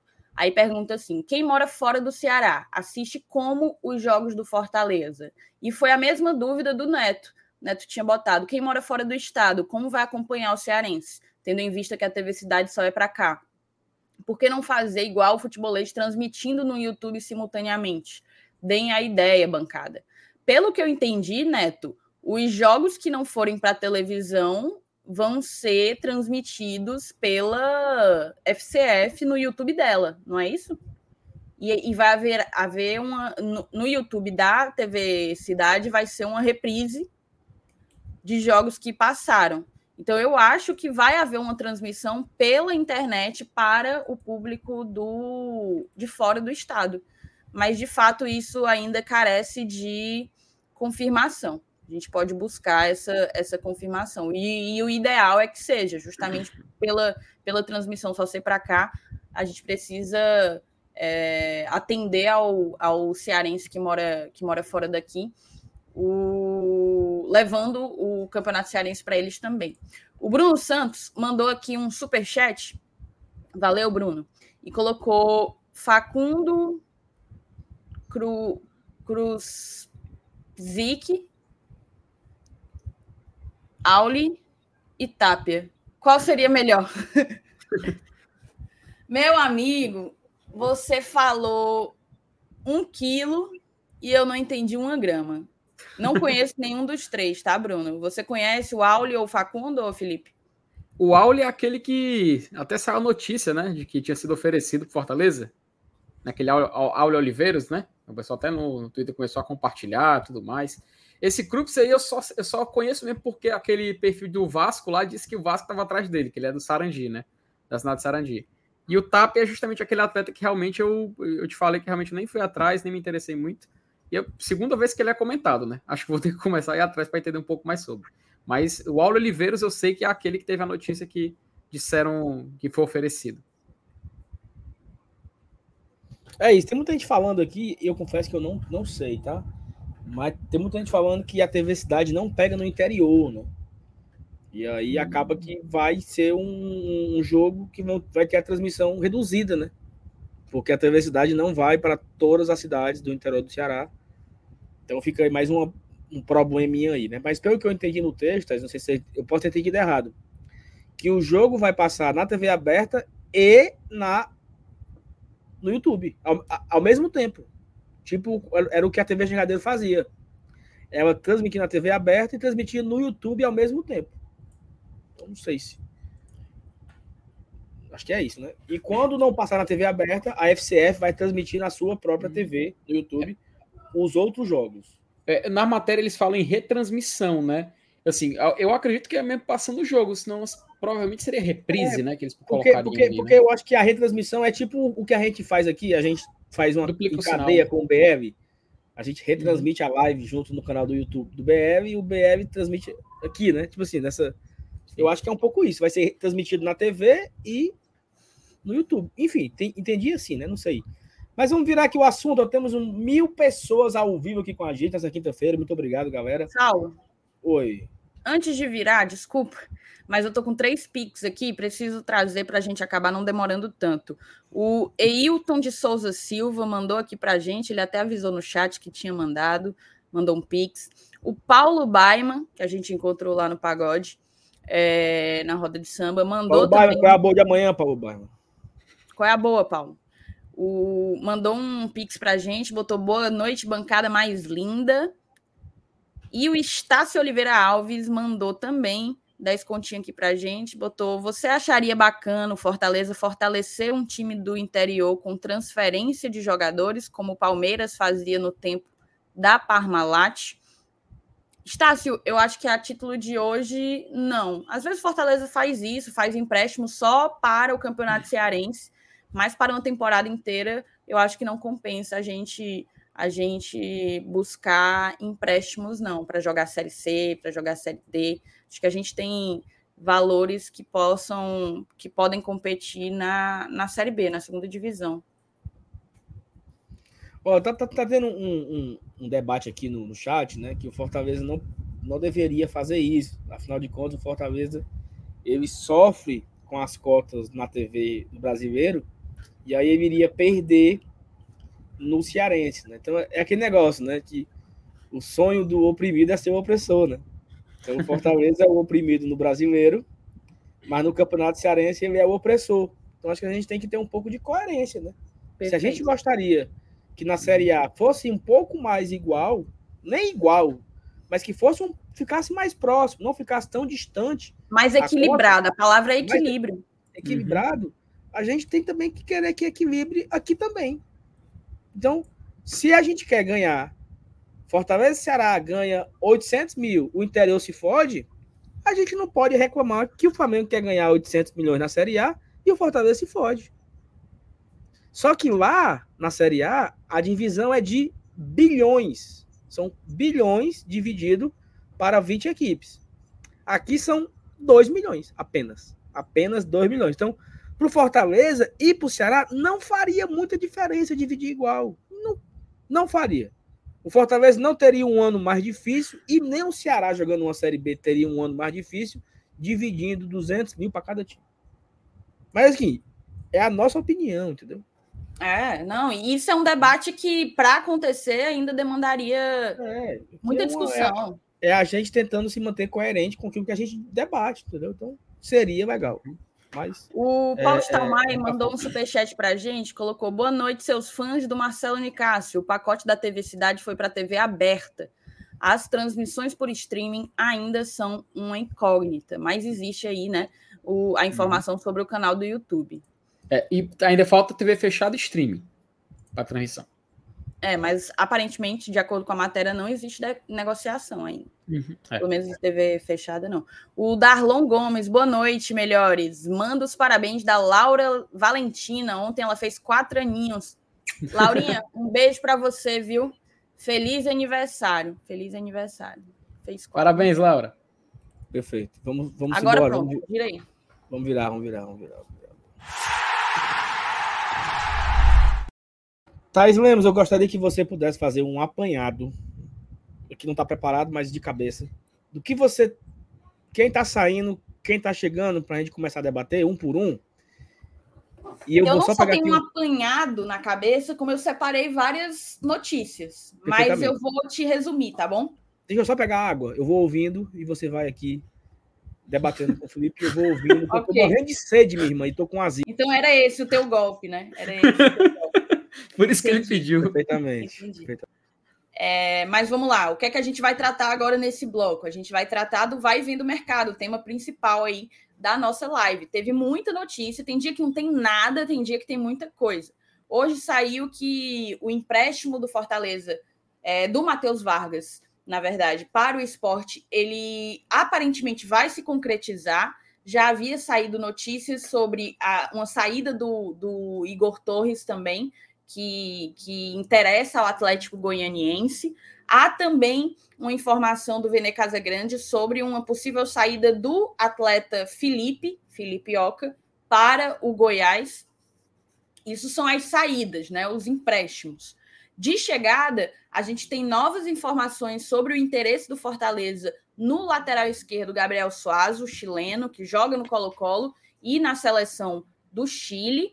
E temos também aí algumas novas informações sobre o Wellington Rato, que na última live que eu fiz, eu falei que não era novela, mas depois de hoje eu posso usar o termo. Eu acho que virou, se tornou uma novela. Hoje muitos verificados, né, muitas contas verificadas cravaram que o Rato fechou com o São Paulo, mas há também parte da imprensa de Goiás que disse que essa negociação ela ainda não foi fechada, ela ainda não foi finalizada, digamos assim. A gente vai trazer todas essas informações. Vamos começar aqui com o empréstimo. Felipe, coloca na tela, por favor, o empréstimo do Igor Torres, né, ao Atlético Goianiense. Vocês mostraram ontem na live? Não, a gente só comentou por cima, mas realmente não entramos muito. O atleta de 22 anos que estava no Bahia tem contrato com o Leão do Pici até o final de 2024, deve ser cedido ao Dragão para a próxima temporada, certo? Aqui fala que o Fortaleza também se movimenta para remanejar peças do elenco entre saídas em definitivo e por empréstimo. Após a passagem pelo Bahia, o Igor Torres deverá ser novamente cedido pelo clube do Pici. O Dragão já havia apresentado proposta pelo jogador de 22 anos, que disputou a última Série B pelo Esquadrão e conseguiu o acesso à elite do futebol nacional. As conversas avançaram de maneira positiva para os goianos e as partes trabalham para finalizar a negociação. A expectativa é que a transação se concretize nos próximos dias. Portanto, a partir da notícia aqui do Afonso Ribeiro, Igor Torres vestirá a camisa do Atlético Goianiense em 2023. Falar rapidamente do Igor... É muito complicado, ele não conseguiu se firmar, né? Não conseguiu se colocar como uma opção para o Vojvoda no ataque, mas eu acho que, acima de tudo, ele cometeu um erro muito juvenil. O Igor foi emprestado para o Bahia e eu acho que, para querer fazer uma média com o torcedor de um time que ele ia passar alguns meses, ele optou por, enfim, exaltar o Bahia num ponto. O problema não é você exaltar um clube que você está defendendo, mas exaltar o Bahia num ponto que afeta o Fortaleza. Isso fez com que a torcida, que já não tinha tanta paciência com ele, pelos erros, pela pouca contribuição técnica que ele dava, a torcida que já não tinha muita paciência, passasse a ter paciência nenhuma. Eu sou uma que, para mim, primeiro que ele não tem nível técnico para competir no nosso ataque. Não tem, ponto. Segundo que eu não quero um cara desse voltando a vestir a camisa do Fortaleza, sendo bem pragmática, tá? Sendo bem pragmática. Acho que ele foi muito juvenil mesmo, e agora vai ir para o Atlético Goianiense jogar mais uma Série B, tá bom?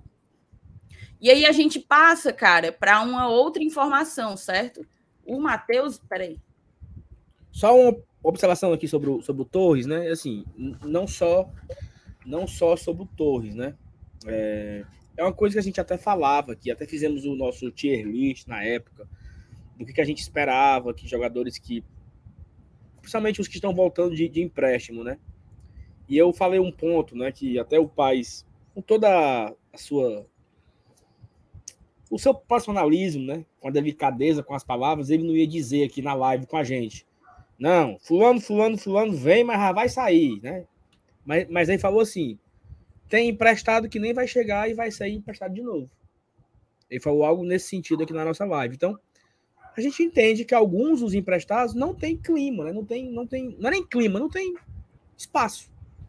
Já que ele deixou claro, muitas vezes, que quer um Fortaleza mais forte do que o ano passado.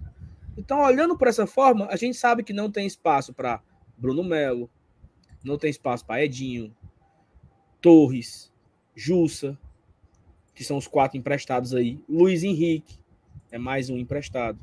Tem também em relação ao Vargas, né, que perdeu espaço. Tem o Landázuri, que perdeu espaço. Então, eu acredito, não é informação, análise, entendendo as falas e os movimentos, que todos esses deverão ser emprestados. E eu tenho uma informação, né, extraoficial. Quem me disse foi o... Como é o nome dos cabas? Besouro. Besouro comentou assim, por cima. Mas foi o Besouro mesmo? Foi. Assim, por cima, só por cima. Só... Entendi. Que boa parte desses jogadores já estão empregados. Graças a Deus. Não desses que eu disse. Desses que a gente julga que não serão úteis. Uhum. No geral, assim, não é nem esses que eu falei em específico. Mas foi assim. boa parte dos que vão sair já estão empregados. Essa foi a fala. Né? Então, assim, já é um problema a menos, né? E aí eu entro, eu puxo o gancho para Torres indo para o Atlético Goianiense, Vargas fechando com o Sport, que é a próxima matéria que está aí no ponto para você ler. E eu convido você, Thaís Lemos, que nem um professor de uma sala de aula, que você leia a página 19 do livro sobre História Geral do País. Ok. O Sport ele encaminha a contratação por empréstimo do meia Matheus Vargas, do Fortaleza. Clubes acertam últimos detalhes antes de assinatura de contrato. Selada essa parte, jogador é aguardado no CT rubro-negro no início da próxima semana. Ainda com o Giancarlo sob o horizonte, aparentemente não está mais sob o horizonte, né? Eu vi uma reportagem que o Sport achou a pedida do Náutico completamente fora da realidade. Então, é possível até que o Vargas seja o titular do Sport no ano que vem. O que foi? Posso fazer um comentário rapidinho aí do Giancarlo? Eu vi um torcedor do Náutico botando assim, Giancarlo vai pro Sport, acabou, não sei o quê, nunca, não é ídolo, nunca será um Chiesa. Cara, quando eu olhei isso, eu não consegui ficar... Eu fiquei tão... É aquela coisa, merece a Série C. Esse cara é muito divertido, esse cara aí. Eu fiquei tão triste... Não, falando sério, eu fiquei tão triste, cara, eu não consegui nem rir, sabe? Me deu uma tristeza ler aquilo. Nunca será um Chiesa, macho... Caraca, meu, Chiesa, velho. Merece, merece. Coloca um Chiesa onde... Meu Deus do céu, enfim, né? Informação. Chamou, opa, falou. O nome do cabo é Gustavo Blanco, é? É. Que jogou no Fortaleza. Volante, né? É. Uhum. Companheiro de Oswaldo no Vitória, tá? Olha aí. Será que vai ser companheiro de DM também? Porque o pobre do Blanco não consegue uma sequência de tanta lesão. Porque acabou de aparecer aqui uma foto que o Vitória já se apresentou, tá? Já tá treinando e tal, já começou a pré-temporada no Vitória. E aí tem uma foto do Oswaldo e o Gustavo Blanco lá no trabalho de aquecimento lá.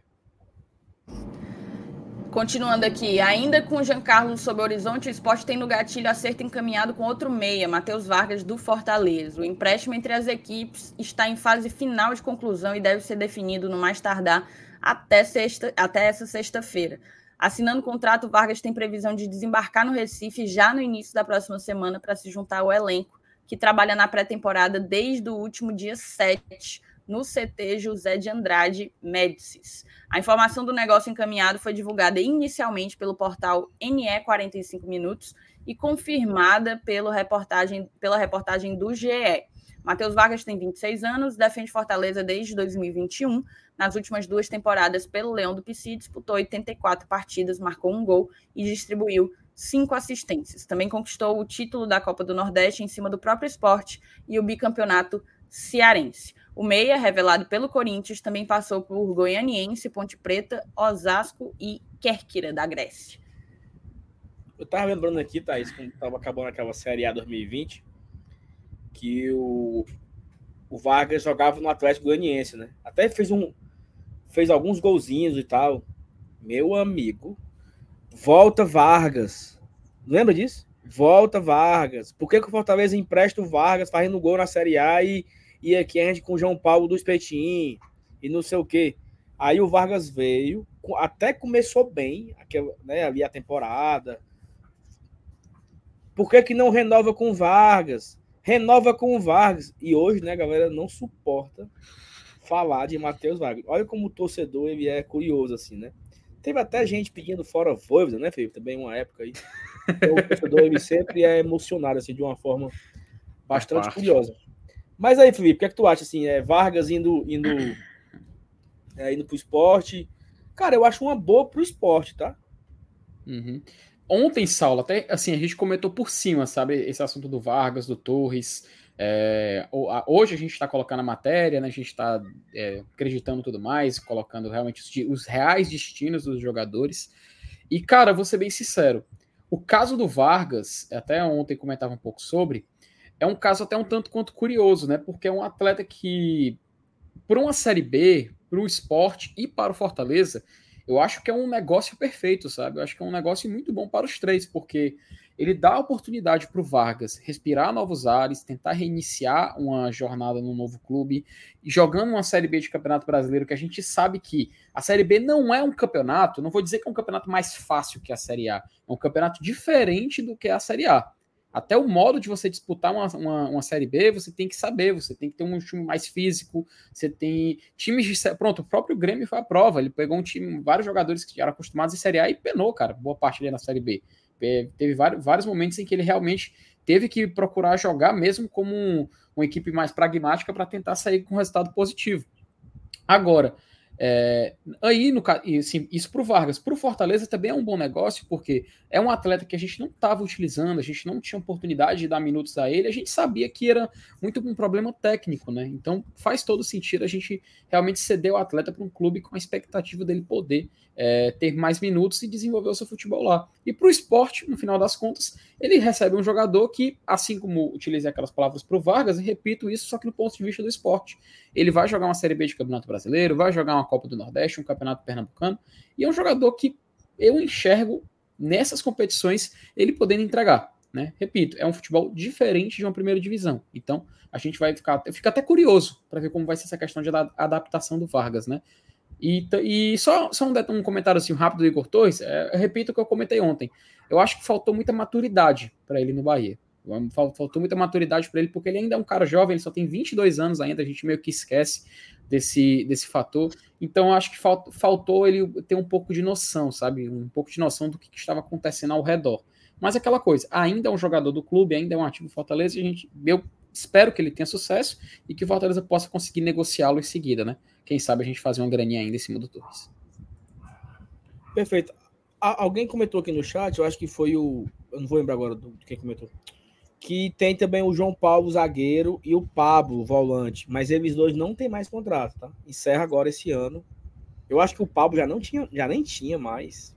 Nem sei. Mas não tem contrato pro ano que vem. Então eles não voltam, tá?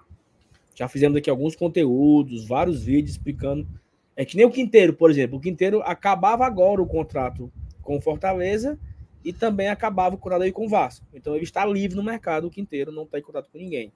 Inclusive, o Quinteiro pode pintar no alvinegro, tá? Aqui, João Pessoa. Vai voado. Cara, isso é by grupos, não, mas isso aparecer em grupo de WhatsApp, mas... Sim, mas tá livre no mercado, por que não? Uma Série B? Né? Não, pela qualidade dele, eu tenho certeza que para uma Série B ele é ótimo. É só porque a relação dele com o Ceará é meio esquisita. Mas... E sabe o que joga um pouquinho contra ele? Porque ele no Vasco agora, né, na Série B de 2022, rapaz, ele no Vasco, ele fez muita raiva pra vascaíno, viu? E acho que tem pelo menos uns 2 ou 3 gols contras do Quinteiro aí. Ou ele contribuiu diretamente pra uma lambança que aconteceu no Vasco, cara. Eu acho que o vascaíno, mesmo oferecendo o Quinteiro de dinheiro, ele não aceitaria. Cara, o Leandro tá teimando. O Leandro não tem, tá? Não tem contrato. João Paulo do Náutico, zagueiro do Náutico, não volta porque não tem mais contrato com o Fortaleza. É isso. Informação é essa.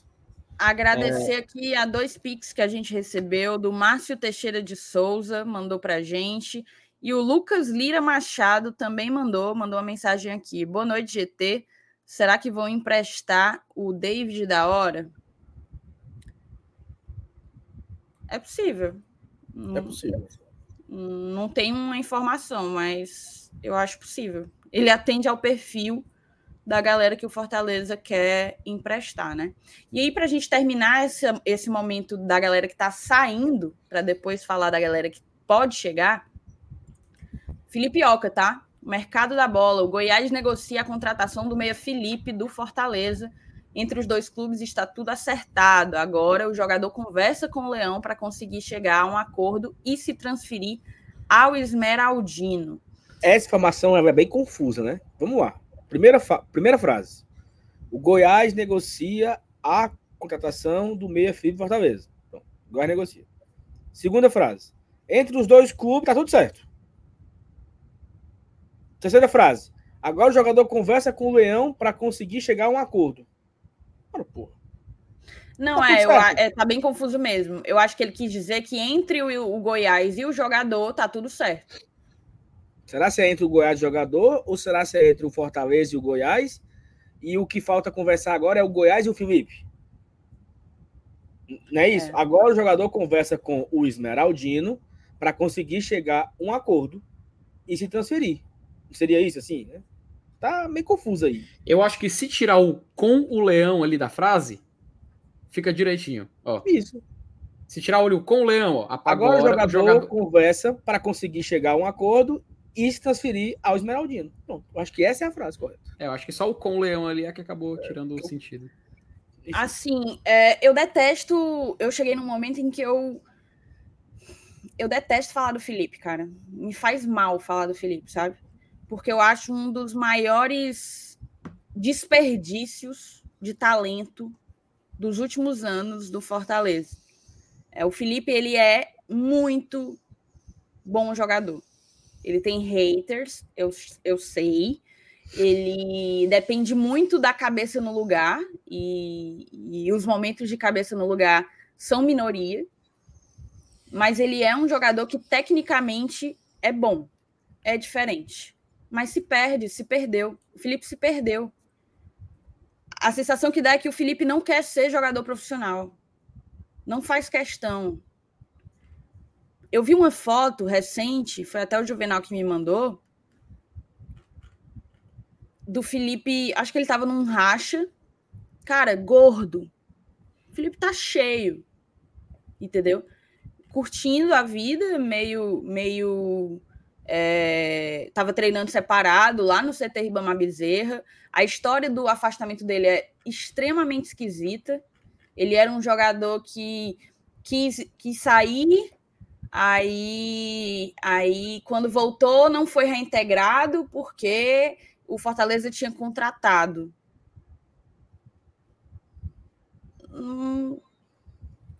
Mas e aí? O Crispim também foi afastado e quando voltou, foi reintegrado ao time. Se a negociação que ele ia sair malogrou, né, não foi bem sucedida, eu acho que não faz sentido. Não faz sentido essa justificativa. Para mim, há algo de esquisito aí, eu não sei se disciplinar, e aqui eu estou fazendo uma ilação, tá? Uma suposição, não tem nenhuma informação, também não estou acusando nada, mas é a sensação que eu tenho, a opinião que eu tenho. E eu acho ele um baita de um desperdício. Me faz mal ver o Felipe hoje em dia, assim. Me faz realmente mal, mas para mim hoje ele não tem mais condições de jogar pelo Fortaleza, porque ele não quer jogar em alto nível. Ele não quer. Ele vive a vidinha dele aqui, do jeitinho que ele gosta e etc. E não se esforça, você não percebe um esforço de cuidar de si. O jogador de futebol, ele precisa se olhar como... O que foi, hein, que tu bloqueou? É porque o cara mandou 88 vezes. Moisés tá sendo negociado, hein?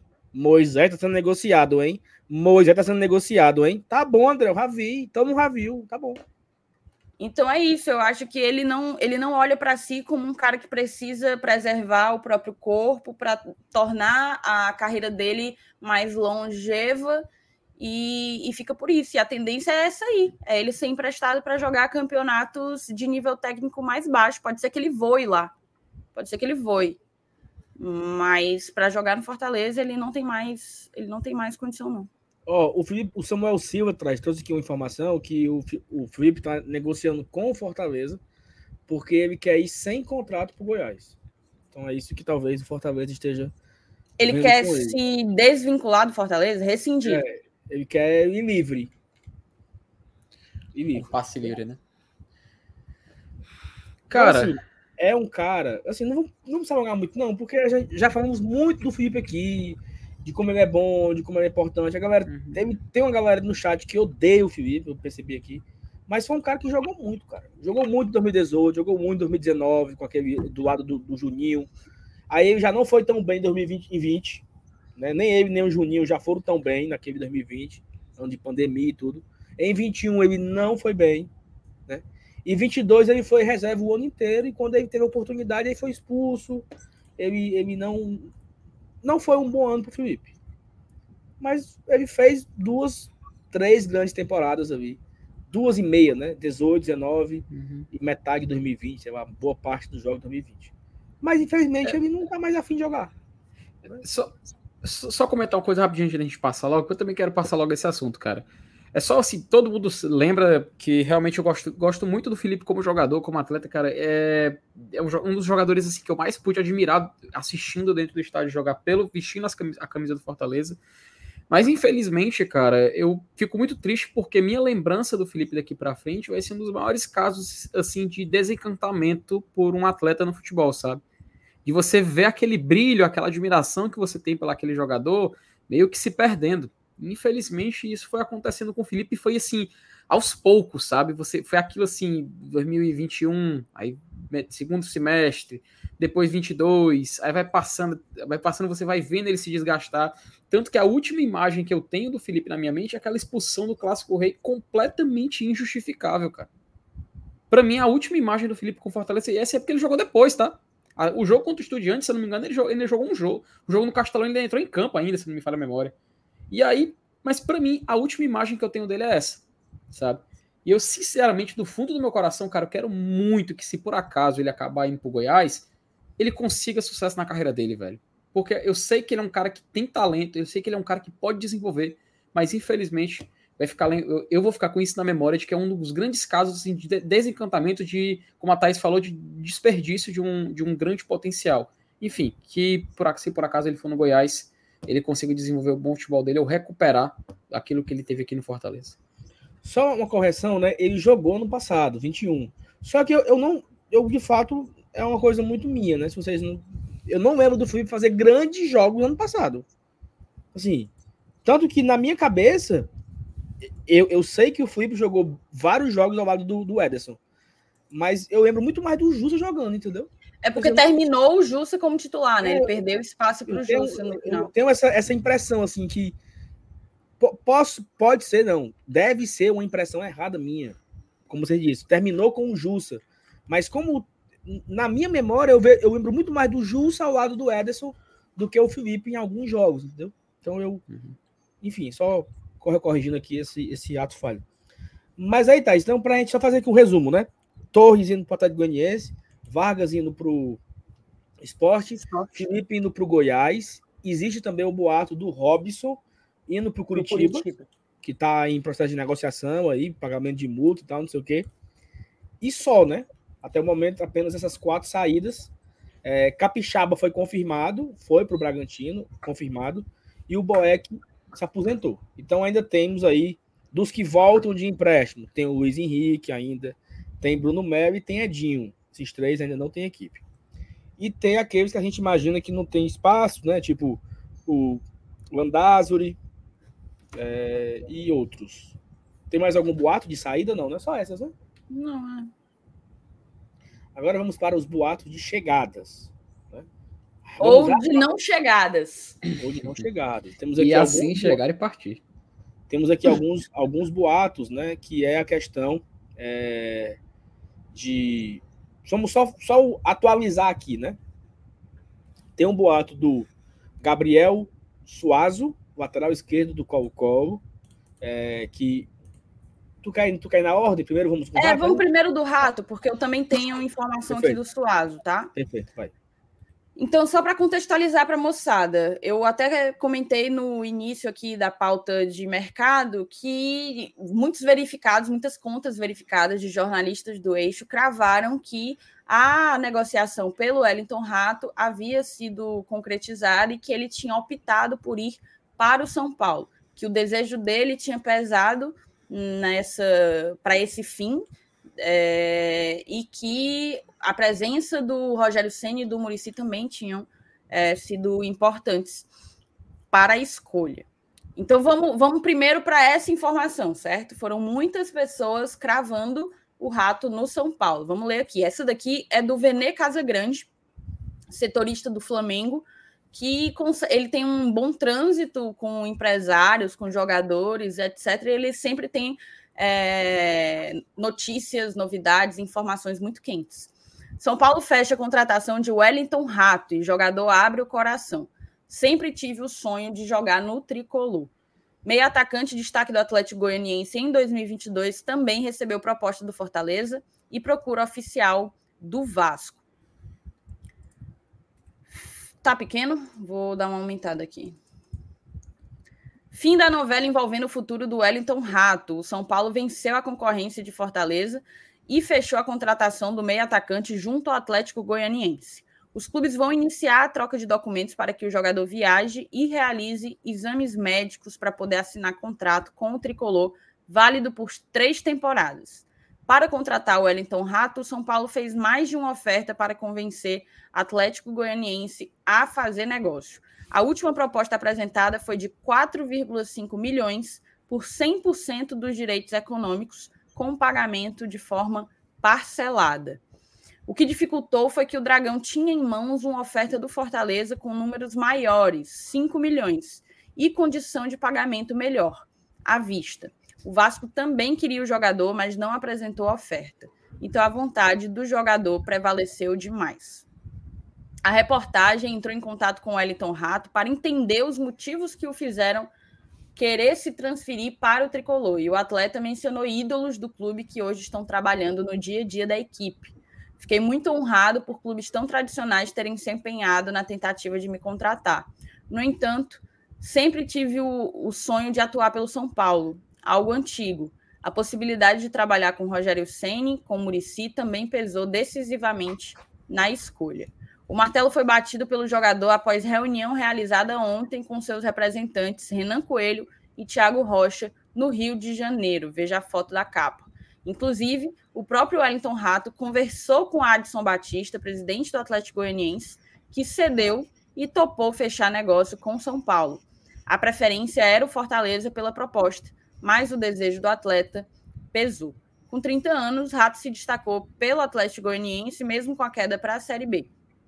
Em 70 jogos nesse ano, marcou 15 gols, deu 7 assistências e foi destaque em vários duelos do Dragão. Certo? Tal como essa informação aí do Venê, muitas outras de outros jornalistas do eixo, certo?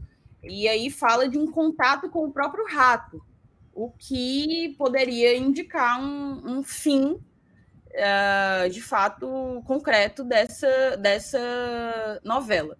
Mas a Natália Freitas, ela trabalha para Sagres, né, para o sistema Sagres, que é talvez o sistema jornalístico esportivo mais importante lá do Centro-Oeste. E ela é setorista do Atlético Goianiense, e ela postou hoje, no fim da tarde, que em contato com o presidente Adson Batista, do Atlético Goianiense, ele negou que a venda do Wellington Rato tenha sido concretizada. Segundo o dirigente rubro-negro, existem conversas respeitosas tanto com São Paulo quanto com o Fortaleza. A informação que eu posso trazer aqui, eu tentei sondar, tentei apurar, mas graças a Deus o Fortaleza tem trabalhado de uma maneira bem, como é que eu posso dizer? Discreta, né? Bem discreta. A gente tem visto poucas fofocas sobre contratação. A do Rato é a mais antiga nessa janela. E, pelo que eu pude entender, da parte do Fortaleza, a negociação não havia sido ainda finalizada, assim, não havia sido ainda... O Fortaleza não tinha saído dessa negociação. Foi a minha sensação, tá? Foi a sensação que eu tive a partir do que eu apurei com algumas pessoas. Mas... é difícil, né? Hoje, se eu tivesse encarando, eu tinha bastante otimismo para fechar na contratação do Wellington Rato, achava que a gente realmente conseguiria, mas hoje, a partir de tudo que eu vi nas redes sociais, nos portais de notícias, eu acho que ele está bem mais próximo do São Paulo do que do Fortaleza. Thaís, tem umas aspas no GE do empresário dele, né? O Renan Coelho Costa, não sei se é esse da foto, e é o seguinte, abre aspas, o Everton ficou muito honrado por clubes tão tradicionais se empenharem na tentativa de contratá-lo. No entanto, sempre teve o sonho de atuar pelo São Paulo, é algo muito antigo. A possibilidade de trabalhar com o Rogério Ceni, com o Muricy, também pesou decisivamente na escolha. Eu acho que é a mesma fonte aí da matéria do do vender, né? Usa até os mesmos termos. Né? Os mesmos termos. Então, assim, o empresário do cara tá dando entrevista dizendo que sim, né? Então, talvez, eu acho que o Adson Batista aí do Atlético Goianiense, talvez ele esteja dizendo que não tá fechado, porque talvez ainda não assinou, ainda não pingou, aí, né? Tem aí um negocinho ainda. Então, mas eu acho que isso aí é prego batido e ponta virada, e acaba que sendo bom mesmo, né? Porque muda a pauta e vamos falar de outros jogadores, né? Porque fica a informação aí do que foi dada pelo Vene, tá no GE, tá no UOL, alguns perfis já confirmaram que ele está indo para São Paulo mesmo. Vira a página, né? Acho que é bom por isso, porque vira a página e acaba com esse boato aí do rato. Quer falar mais alguma coisa sobre isso? Só uma informação aqui. O José Neto, ele fala que a publicação da Natália é anterior à do Vene Casagrande. De fato, é uma hora antes. Mas a do Vene, José, fala que o negócio foi concretizado ontem, na quarta-feira.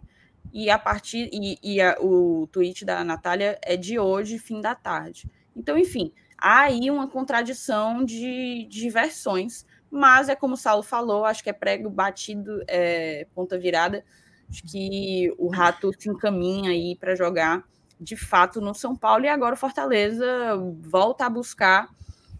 A gente sempre fala aqui que o Fortaleza nunca trabalha só com uma opção, né? Então eu tenho certeza que ele tem outras opções aí para fazer o que se esperava que o Rato fizesse por aqui.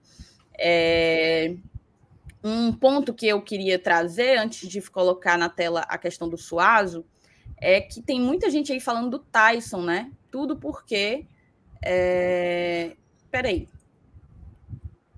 Tem algumas pessoas aqui no chat dizendo, tá bom, não quero mais esse assunto, não falem mais disso, ainda estão falando. Gente, a gente coloca aqui a pauta que a gente prepara para trazer para vocês e discute até onde a gente quer, até onde a gente acha que é possível explorar o assunto, tá certo?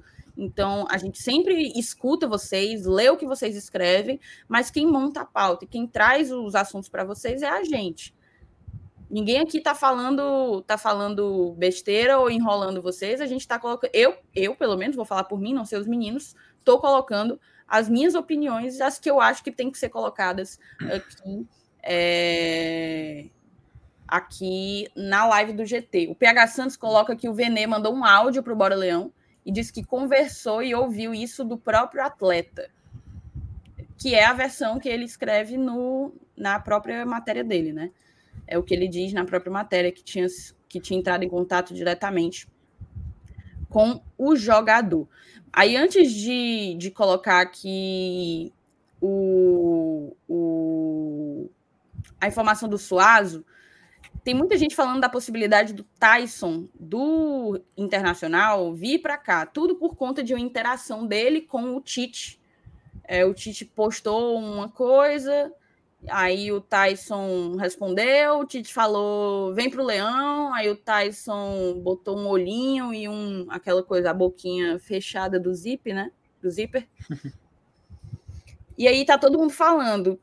Eu não tenho nenhuma informação sobre isso, vou perguntar para vocês se vocês têm, mas de antemão eu já acho difícil não, que o Tyson venha, para não dizer impossível. O Tyson tem um problema de relacionamento com o Thiago Galhardo, isso é público, todo mundo sabe. O Galhardo atribui a saída dele do Internacional ao Tyson, e existe, acho que um dos pilares do Vojvoda enquanto técnico é a gestão de grupo. Acho muito, muito improvável que o Vojvoda resolvesse trazer um jogador sabendo que isso poderia impactar dentro do vestiário. E mais, tá? O Tyson era reserva no Internacional. Tyson passou o ano quase inteiro reserva do Internacional, porque não estava jogando nada. Então, acho que não atende ao perfil que o Fortaleza busca. E eu acho que, sim, é uma simples interação entre dois amigos e, enfim, só isso. Por exemplo, o Crispim comentar numa postagem do Neymar, vem pro Leão, e o Neymar botar um leãozinho e botar um verde.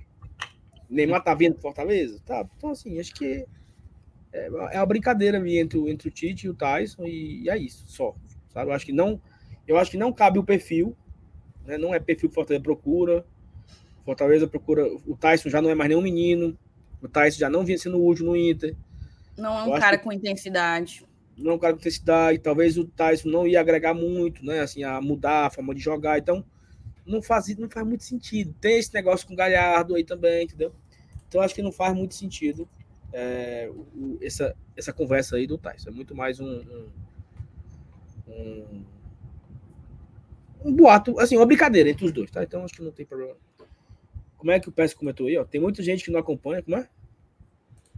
Não, ele tinha colocado... Acho que é sobre o que eu falei da pauta, né? Tem muita gente que não acompanha as notícias do dia e acompanha o GT. E procuram o GT para ouvir as notícias do dia, né? Nem todo mundo passa o dia em WhatsApp e se informar somente por aqui ao final do dia. Ok. Ó, informação aqui boa, tá, Thaís? Estamos com 975 likes nessa live de hoje. Cara... 38 inscritos para bater os 33 mil. Eita, menino. Será que a gente consegue hoje? 38 inscritos para bater 33 mil. Pô, tá faltando 38 inscritos. Não é possível que não tenha, nesse momento, 38 pessoas que ainda não se inscreveram no Guardi Tradição. 38. Eu acho que dava para fazer 380, mas só precisa de 38. Então, eu acredito que na live de hoje a gente consegue encerrar e bater a marca de 33 mil inscritos, hoje ainda, agora. Dependendo de todos vocês. Que quem já segue é arrumar quem não seguiu ainda, mandar no grupo. Galera, segue a galera do Guardi Tradição, estão batendo a marca de 33 mil, vamos bater a marca. E quem não segue é só botar para se inscrever, né? Deixa eu só responder rapidinho, Leandro. Eu vi, tá? Que ele fala que o jornalista Leonardo Darry cravou o fact no pote 1. Eu recebi isso aí no WhatsApp, cara. Mas é como eu te falei, vamos esperar o oficial, tá? É melhor esperar o oficial. Mas a tendência é realmente que seja o pote 1. Eu não vejo aqueles cinco clubes mais bem ranqueados só Fortaleza, tá? Mas eu vi isso aí. Informação aqui rapidinho, tá, Felipe? Nesse momento, estamos na reta final do terceiro quarto. Fortaleza Basquete Cearense contra São Paulo. Ai, meu Deus. Fortaleza 56, São Paulo 78. Podemos dizer que a vaca deitou e o Carcalion perdeu mais uma. Passa adiante, Thaís. Surreal. Precisa haver uma oxigenação aí no Carcalion. Você viu que eu estou bem inteirado do esporte, né? Até o termo eu usei, né? Gostou? Gostei demais. A vaca deitou, então... Vai, Thaís, continua aí. O que é isso aí? É promoção? É sorteio? O quê? Na tela aí tem uma promoção aí. Porque pet. Tu tá com a imagem compartilhada aí que tá aqui na sala. Tá. Vamos aqui para a última notícia, que é sobre o Gabriel Suazo, né? Um jornalista... Ele é meio que especialista em transferências aqui na América Latina. Colocou que... Querem para 2023. Um velho conhecido de Colo-Colo prepara oferta formal por Gabriel Suazo. Deixa eu ver se dá para... É porque aí vai ser foda. Isso aqui vai traduzir para o italiano, aí é loucura, né? Então vamos ler em espanhol mesmo. Fortaleza, que eliminou esse ano... Os alvos, né? Que é o Colo-Colo. Eliminou o Colo-Colo esse ano na Copa Libertadores. Dá um passo adiante... pelo lateral esquerdo e está a caminho de apresentar uma proposta para adquirir seus direitos. Gabriel Suazo vive momentos transcendentais para determinantes, né, para a definição do seu futuro. O jogador do Colo-Colo espera concretizar a sua chegada ao futebol internacional. E existe mais de uma equipe interessada em contar com os seus serviços. O Fortaleza é um dos clubes que querem o lateral esquerdo de 25 anos. Encancha, que é aqui o jornal, né? Pôde averiguar que o quadro brasileiro... que o clube brasileiro procurou, né? Resolveu realizar uma proposta formal para incorporar, para trazer, para contratar o jogador da seleção chilena. Os dias que virão, os próximos dias, serão importantes para que o jogador receba a oferta e tome uma decisão sobre o seu futuro. A equipe do Nordeste é um velho conhecido do Colo-Colo, já enfrentou na Copa Libertadores. O Suazo foi titular nas partidas contra o Fortaleza, primeiro no triunfo do Colo-Colo por 2-1 aqui no Castelão, depois pela vitória do Fortaleza lá no Chile por 4-3. Juan Pablo Vojvoda é o atual treinador da equipe. O técnico argentino conhece o futebol chileno pela sua passagem no Unión La Calera, quando brigou pelo título com a Universidade Católica, né? Quando perdeu aí o título para a Universidade Católica. Suazo termina o seu contrato com o Colo-Colo esse mês de dezembro e seu desejo é dar um passo a mais para o futebol do exterior, né? Para o futebol internacional. Ele quer sair, portanto, do Chile. Realizar todo... Enfim, é o que ele... Só uma coisa, tá? Respeita a Thaís Lemos, viu? Eu já ia perguntar o seguinte, Thaís, eu só quero que você me responda uma coisa, tá? Se CAA, Fisk ou Wilzap? Wizard. Não, respeita. Três idas a Buenos Aires. Respeita a Thaís, tá? Meu amigo, a matéria... E ela nem piscou, tá? Matando, viu? Ela inventou um bocado de correr, tá, Felipe? Também, que até já é mala. Não, peraí, não. Existem coisas que você entende, mas que você não consegue traduzir todas as palavras. Tipo quarta-feira, né, Thaís? Que é Miércoles, né? Miércoles. Exatamente. Mas assim, foi top aí, tá? Obrigada, amigo. Parabéns, tá? Respeito aí. Tem que respeitar. Pois sim, bem, tá, opinião de vocês sobre as informações aí do Gabriel Suazo. Felipe, o que a Thaís quis dizer, porque eu não entendi, foi nada. Não, cara, assim, basicamente é relatando sobre o interesse real do Fortaleza e o fato de o Fortaleza ser um velho conhecido do Colo-Colo, né? Porque o Fortaleza foi a equipe que eliminou o Colo-Colo na Libertadores, né? Fortaleza que mandou o Colo-Colo para a Sul-Americana e vá ser feliz lá pelas bandas de lá. E assim, é interessante, cara. Assim, eu acho legal o movimento, sabe? Eu acho muito interessante. Porque o Fortaleza é uma equipe que há pouco tempo, assim, no cenário internacional, era um desconhecido. A gente pode falar isso, assim, sem nenhum problema. Fortaleza, Ceará, eram equipes que ninguém fora do país tinha o costume de ver jogar, né? Nem jogar fora do país eles tinham jogado ainda. E aí a gente vai ver o Fortaleza agora, ele basicamente na sua terceira competição internacional, sua segunda Copa Libertadores, já tirando do Colo-Colo um jogador que é importante para eles, é o capitão e um jogador de seleção nacional, velho. Entendeu? Fortaleza já disputando com o Colo-Colo, lembrando, tá? O Colo-Colo é a maior equipe do futebol chileno.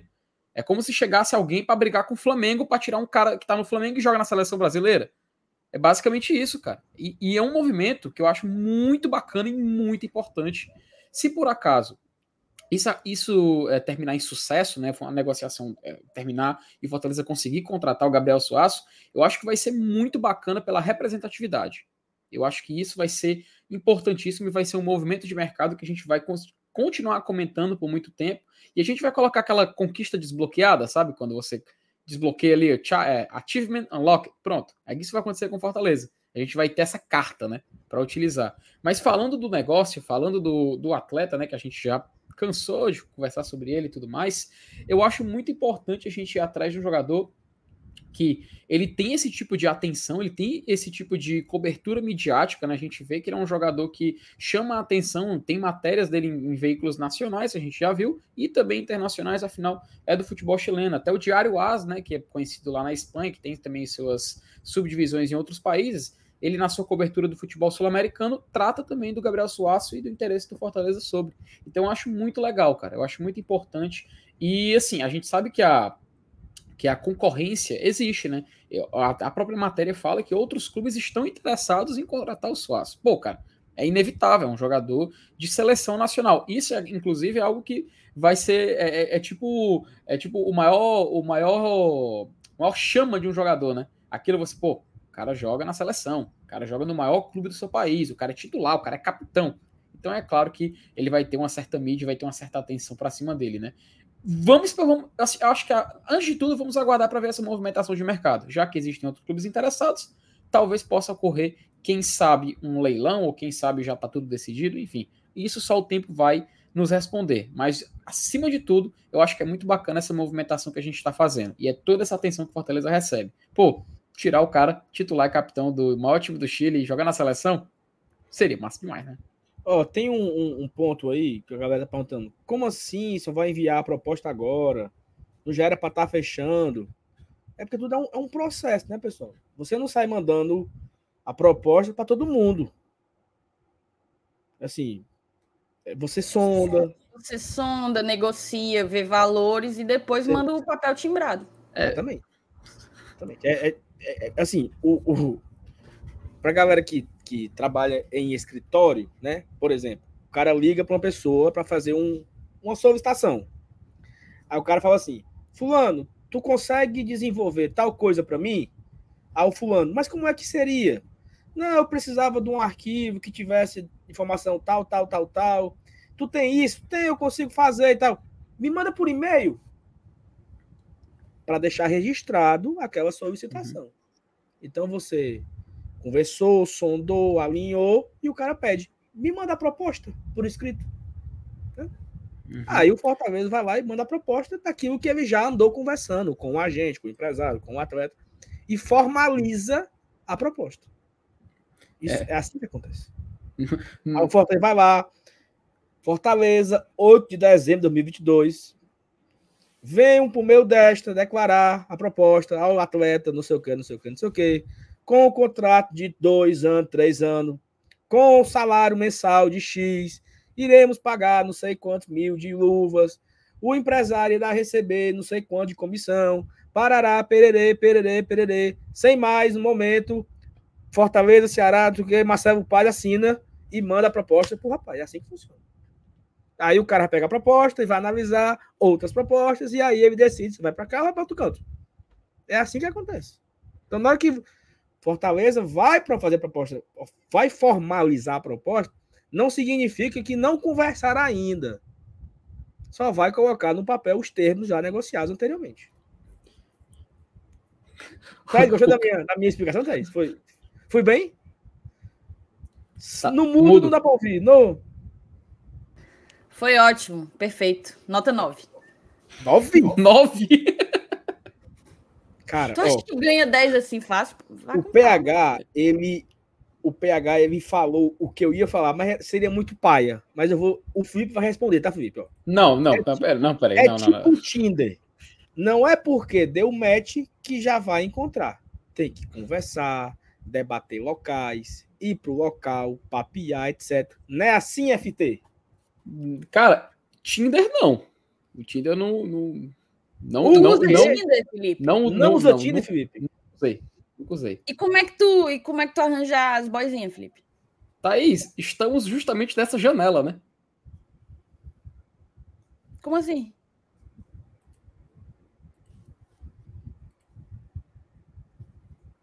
Eu não entendi, não.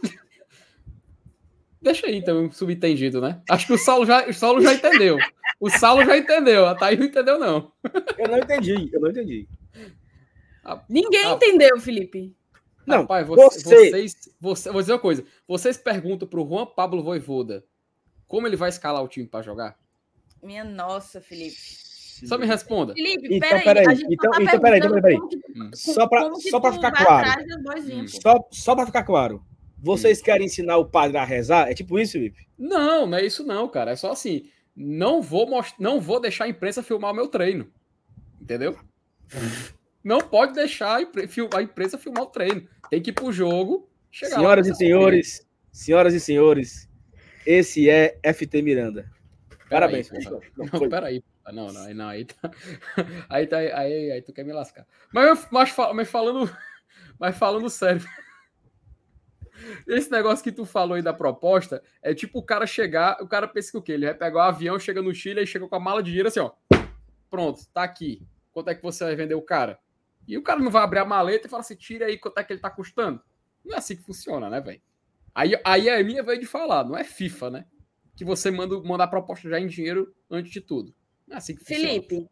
Felipe, deixa eu te fazer uma pergunta, tá? Faça duas. Mas responda, porque você nunca responde. Você fica só fazendo esse mistério. Aí ele diz, né? É, só responda, tá? Você já ficou com alguma fã? Thaís.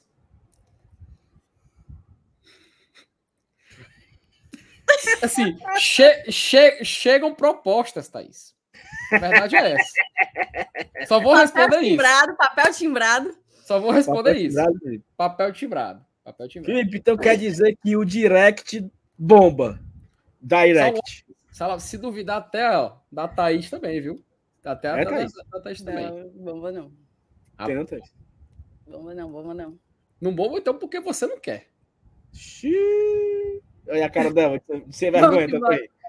A cara dela de quem também. Olha, agora é a vez dela fugir, ó. Olha, tá vendo aí, Felipe? Não, o sorrisinho dela. Eu não tô fugindo, não, ó. O que mandar pra mim, eu mato no peito e chuto. Eita, isso, Felipe, é namorado? Não, também não é assim, não. Não sou o Google Grant, mano. Tá chovendo propostas. É tipo, você é o Everton Rato. E as boizinhas é Fortaleza e os demais. Aí, porra, não, aí você tem que me respeitar. O Elton Rato é de lascar, né, mano? Não, é porque assim, o que eu te disse, o que eu te perguntei era se tu já tinha ficado com uma fã. Aí tu disse que chegam propostas, mas tu não responde. Eu não perguntei se chega proposta. Thaís, eu vou repetir. Eu perguntei se você assinou algum contrato. E eu lhe respondo assim, um treinador deixa a imprensa filmar o treino? Ai, meu Deus, Felipe, meu Deus. Ó, com essa conversa aqui, nós perdemos, foi inscrito, viu? Então, eu queria agradecer aqui ao Léo Corneta, meu amigo, ó. Ele se tornou membro pelo Pix, tá aí, certo? E aí, ele, com medo de esquecer, ele pagou o ano todinho. Então, ele mandou aí um... Recebi aqui, tá recebido. Ele pagou o plano aqui do YouTube, né? O valor do plano no YouTube. Pagou o ano todo, ficou com medo de esquecer e tal. Então, um abraço pro Léo aqui, que tá acompanhando a gente nesse momento. E obrigado aí por colaborar, né, com o nosso projeto aqui, com o nosso trabalho e incentivar o GT, tá? Vamos... Tem mais coisa para falar? De jogador? De boato? De forcinho? Não, a gente bateu aí 10-10, né? Acho que... Então vamos aqui pro bolão da Copa, né? Virar aqui a pauta. Bolão. Depois do G-Tinder, né?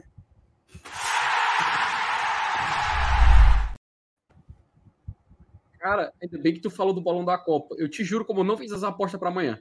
Xiii, a desculpa aparecendo, Thaís. Eu tinha esquecido porque eu fiz das oitavas, mano. Bora, vamos. Ó, só que alguns comentários aqui, por exemplo. Felipe, tem uma galera aqui dando apoio e tá dando o desapoio, certo? Por exemplo, o Leandro, deixa o FT em paz. O Adriano, concordo, Leandro, concordo. Ou Felipe perigoso. Que nada, macho. Eu faço é fugir. Aí o Ronaldo, esse aí tá pegando a ninguém. Ó, o Ronaldo. Acredito mais que você. O FT dá pra ser político. Tem aí o Estes. Não adianta, o FT não revela os movimentos de mercado. Sérgio Papelinho. Você tem que seguir o ídolo. Aí o Fábio, FT, sou seu fã. Igualmente, prazer. Aí o Renan, blindado era igualzinho. Depois de um tempo, só um e mal tá aguentando. Vigiar, irmão. Entendi, não. Tem que tomar cuidado. Pronto, é isso. Então, a galera aqui tá... Ó, e aqui foi legal, a Débora. A Débora, ela foi o melhor comentário, Felipe, foi o da Débora. Eita, rapaz, cadê? Calado vence. Pronto. Filosofia, viu? Filosofia de vida. Ah, tem aqui o Wagner também, ó. O canal é o GT, o homem está famoso e a visibilidade é o GT. A janela da alma, cara. A janela da vida. Muito bem, perfeitamente. Vamos compartilhar aqui a tela do bolão. Thaís, ó, faltava 38 inscritos, né, pra gente bater os 33 mil, mas a galera foi parar de se inscrever, que depois do assunto aqui G-Tinder, a galera largou, né? Vamos aqui primeiro pro ranking, né? Como está a classificação do bolão? Fizemos alguns dias sem fazer o ranking. Deixa eu botar na tela, né, que não tá. Agora fizemos alguns dias sem fazer o ranking porque não teve jogo, né? Então, a Gabi continua na liderança. Gabi, parabéns pelo título. Você é a grande campeã do bolão. Não tem ninguém que vá conseguir superar você, Paulo Henrique, João da Silveira, Léo Jucá, Diego André, Vitor Alves, esqueçam, tá? A campeã do bolão se chama Gabriela Mendes e todo o resto tá aí só brincando. Eu tô por aqui, viu, Thaís? Cadê eu? Ó, 12º, viu? É, olha, rapaz. Cara, o Renan pegou top 10, viu, também, ó. Sou da bancada mais bem colocado aqui, botou aqui, ó, foco no trabalho, né? Depois de mim aqui nós temos... Cadê? FT Miranda, 31º. Boa. Ainda temos aqui... Cadê? Márcio Renato... Eita, meu amigo. Ele largou, filho. Parou de apostar. O Márcio Renato foi de arrasta pra cima aí, né? Ei, tu sabe... Ei, Thaís, tu sabe que ele tá me devendo R$200, né? E é?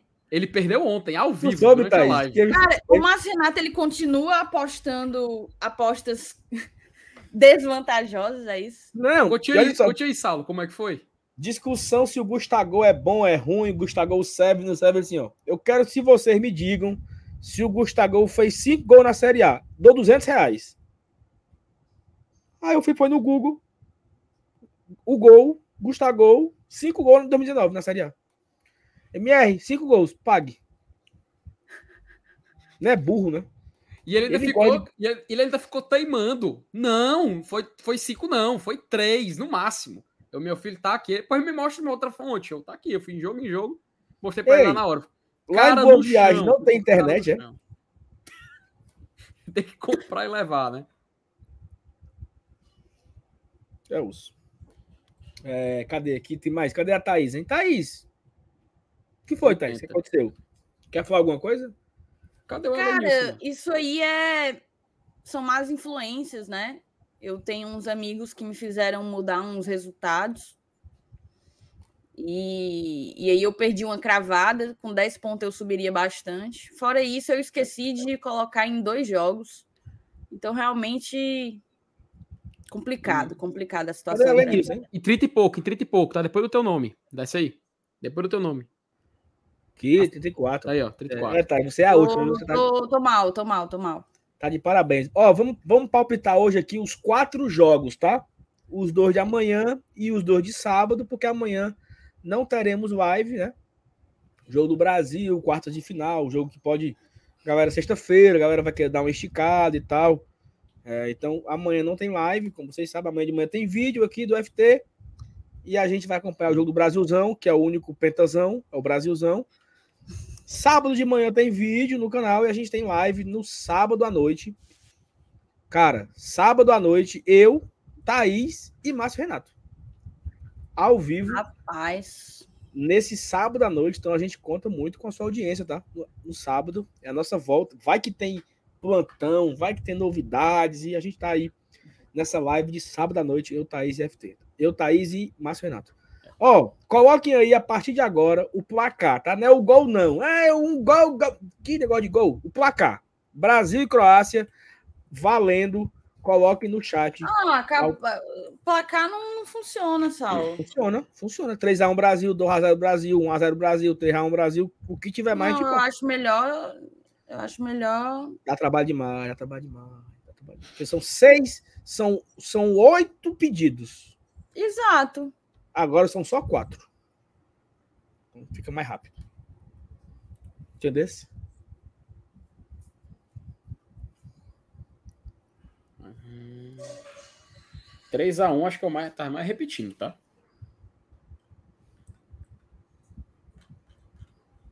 Qual, Felipe? Quanto? 3x1. 3x1 Brasil. 3x1 Brasil. Vamos nessa, Brasilzão. Amanhã é meio-dia, hein? E é o seguinte, eu estou muito mais ansioso pelo feriado na terça, né? Uhum. A folguinha, terça-feira, 4h, Brasil e um semifinalista, que é o jogo de amanhã às 4h. Então, amanhã, meio-dia, Brasil e Croácia, e amanhã às 4h, Holanda e Argentina, os vencedores se enfrentarão na terça-feira, na semifinal da Copa do Mundo, né? Agora valendo, galera. Argentina e Holanda, Holanda e Argentina, valendo.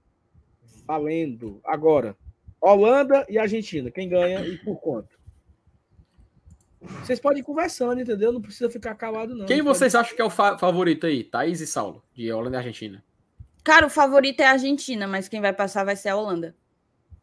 Tu acha, Thaís? Acho. Cara, eu também tô com essa esperança, entendeu? Que a Holanda ela vai aprontar para cima da Argentina. Eu não tô com essa expectativa que a Argentina vai ganhar tão fácil, não. Tem muita gente tratando esse jogo como fácil, assim, a Argentina vai passar fácil. Eu não... A última eliminação da Holanda, porque eles não tiveram em 2018, em 2014 foi para a Argentina, na semifinal. Aí ele pode ter algum espírito de vingança aí, né? Acho que foi 2-1, tá? 2-1, eu também acho, foi 2-1. Para nossa querida Países Baixos, né? Netherlands. Bravo guerreiro. Assim, mas é porque o 2-1, na verdade... Mas... Teve gente que botou 2-1 também para a Argentina, né? Informaçãozinha aqui, tá, Thaís? Rapidinho. 6-10, viu? Como é? 6-10. O Carcalayan comeu sozinho. Ele comeu sozinho, viu? Meu amigo, 71-103. Meu Jesus. P, viu? P é muito. Certo, e aí? Eu acho legal, Felipe, aquele corte do Fortaleza e Botafogo, quando começa a live, aí o Márcio Renato. Meu amigo FT Miranda, hoje o Lion levou uma lapadinha, viu? Ele foi foda, meu velho. Hoje foi fumo, Felipe.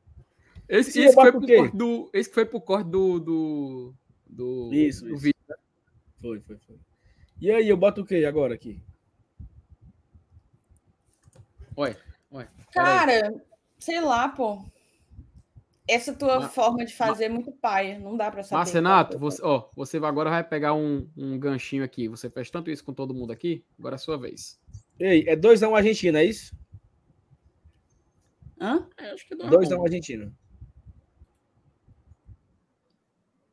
Bora. 2-1 Argentina. Tá, então, segundo o chat... Eu não vi a galera botando 2-1 Argentina, não, mas tudo bem. Teve vários.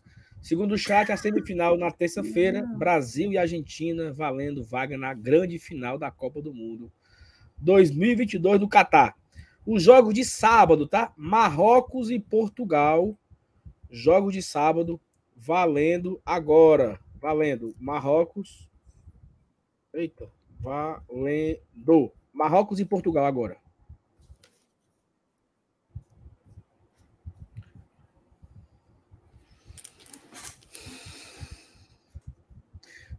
Ei, o MR foi bloqueado, foi?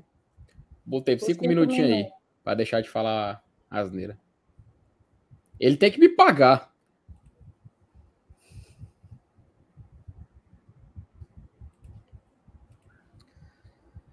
MR, tu já pagou? MR, tu deveria pagar o... Eita, tu tá triste, é? Fiquei. Por quê? Por causa desse negócio aqui? É. Deixa o último jogo fazendo a mais antiga, tá. Ganhou 3-0. Foi? Tá. 3-0 Portugal. Aí, vamos fazer agora Inglaterra e França do seu jeito, então. Não. Vai terminar desse jeito aí. Não, vamos. Não. Placar. Inglaterra e França a partir de agora, valendo, vai. Inglaterra e França. Aí. Clássico, viu? Você sabe o que raptar esse jogo aí? O Wilson Pereira Sampaio. Respeito, Wilton. Tá? Wilton. Meu amigo. Ele tá apitando muito bem, tá? Na Copa.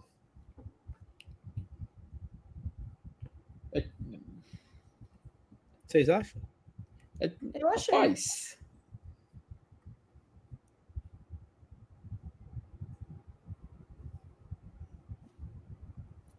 Ximaré, todo mundo botando 2-1, acho que foi a maioria.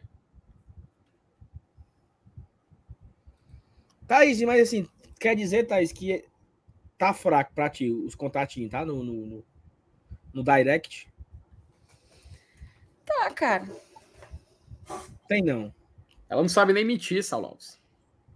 Eu tô tal qual Marília Mendonça. Não, morta não, né? Não. Meu Deus do céu. Saulo. Não, peraí, macho. Quem eu quero não me quer, quem me quer não vou querer. Ah, Maria, perdão.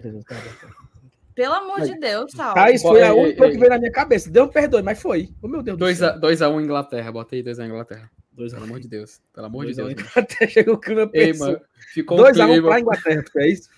Foi. Ei, mas ficou um clima que o povo do chat ficou kkk bem. Ei, 3 kkk ou 4. Eu não vi a galera voltando na Inglaterra, não. Foi, 2 na Inglaterra. Eu só vi França, cara. Ah, então foi França, é. Então acho que eu devo ter falado errado. Mas todo mundo. Não, Saulo, aí eu vou ficar puta. Aí eu vou me estressar.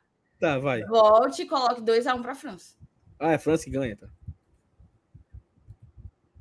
Pronto, aqui, ó. Certo? Salve, 2-1 pra França. Show. Não, mas, enfim. Perdão, tá? Porque não, tá aqui, ó.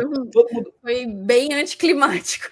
Thais, eu pensei... Thais, eu fiquei na minha. Pai, o que será que ela quis dizer com isso, né? Aí eu bem baixinho, né? Ai, meu Deus, não perdoe. Eu gostando da bichinha. Mas, enfim, é isso. Thais, sim, rapidinho.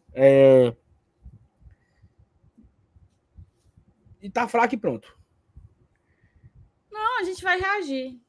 Estão trabalhando aí para isso. Muito bem. Ó, o Logan Leão, novo membro aqui no canal. Obrigado, Logan. E foi o primeiro e único membro de hoje, tá? Foi fraco os membros aqui hoje. O Marden Leandro. Tá na hora do Paz retirar a proposta por esse rato. Vai dar certo, Marden. Já foi... Aí, momento aqui de corra, né? Como é que chama? Como é que a gente fala? Meu de pote, né?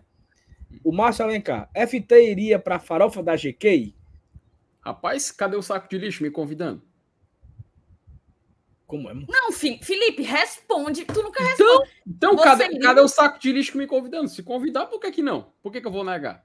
Ah, tá. Entendeu? Não vi nada do saco de lixo que vinha os convites? E era. Tu ia, Felipe? Tu ia.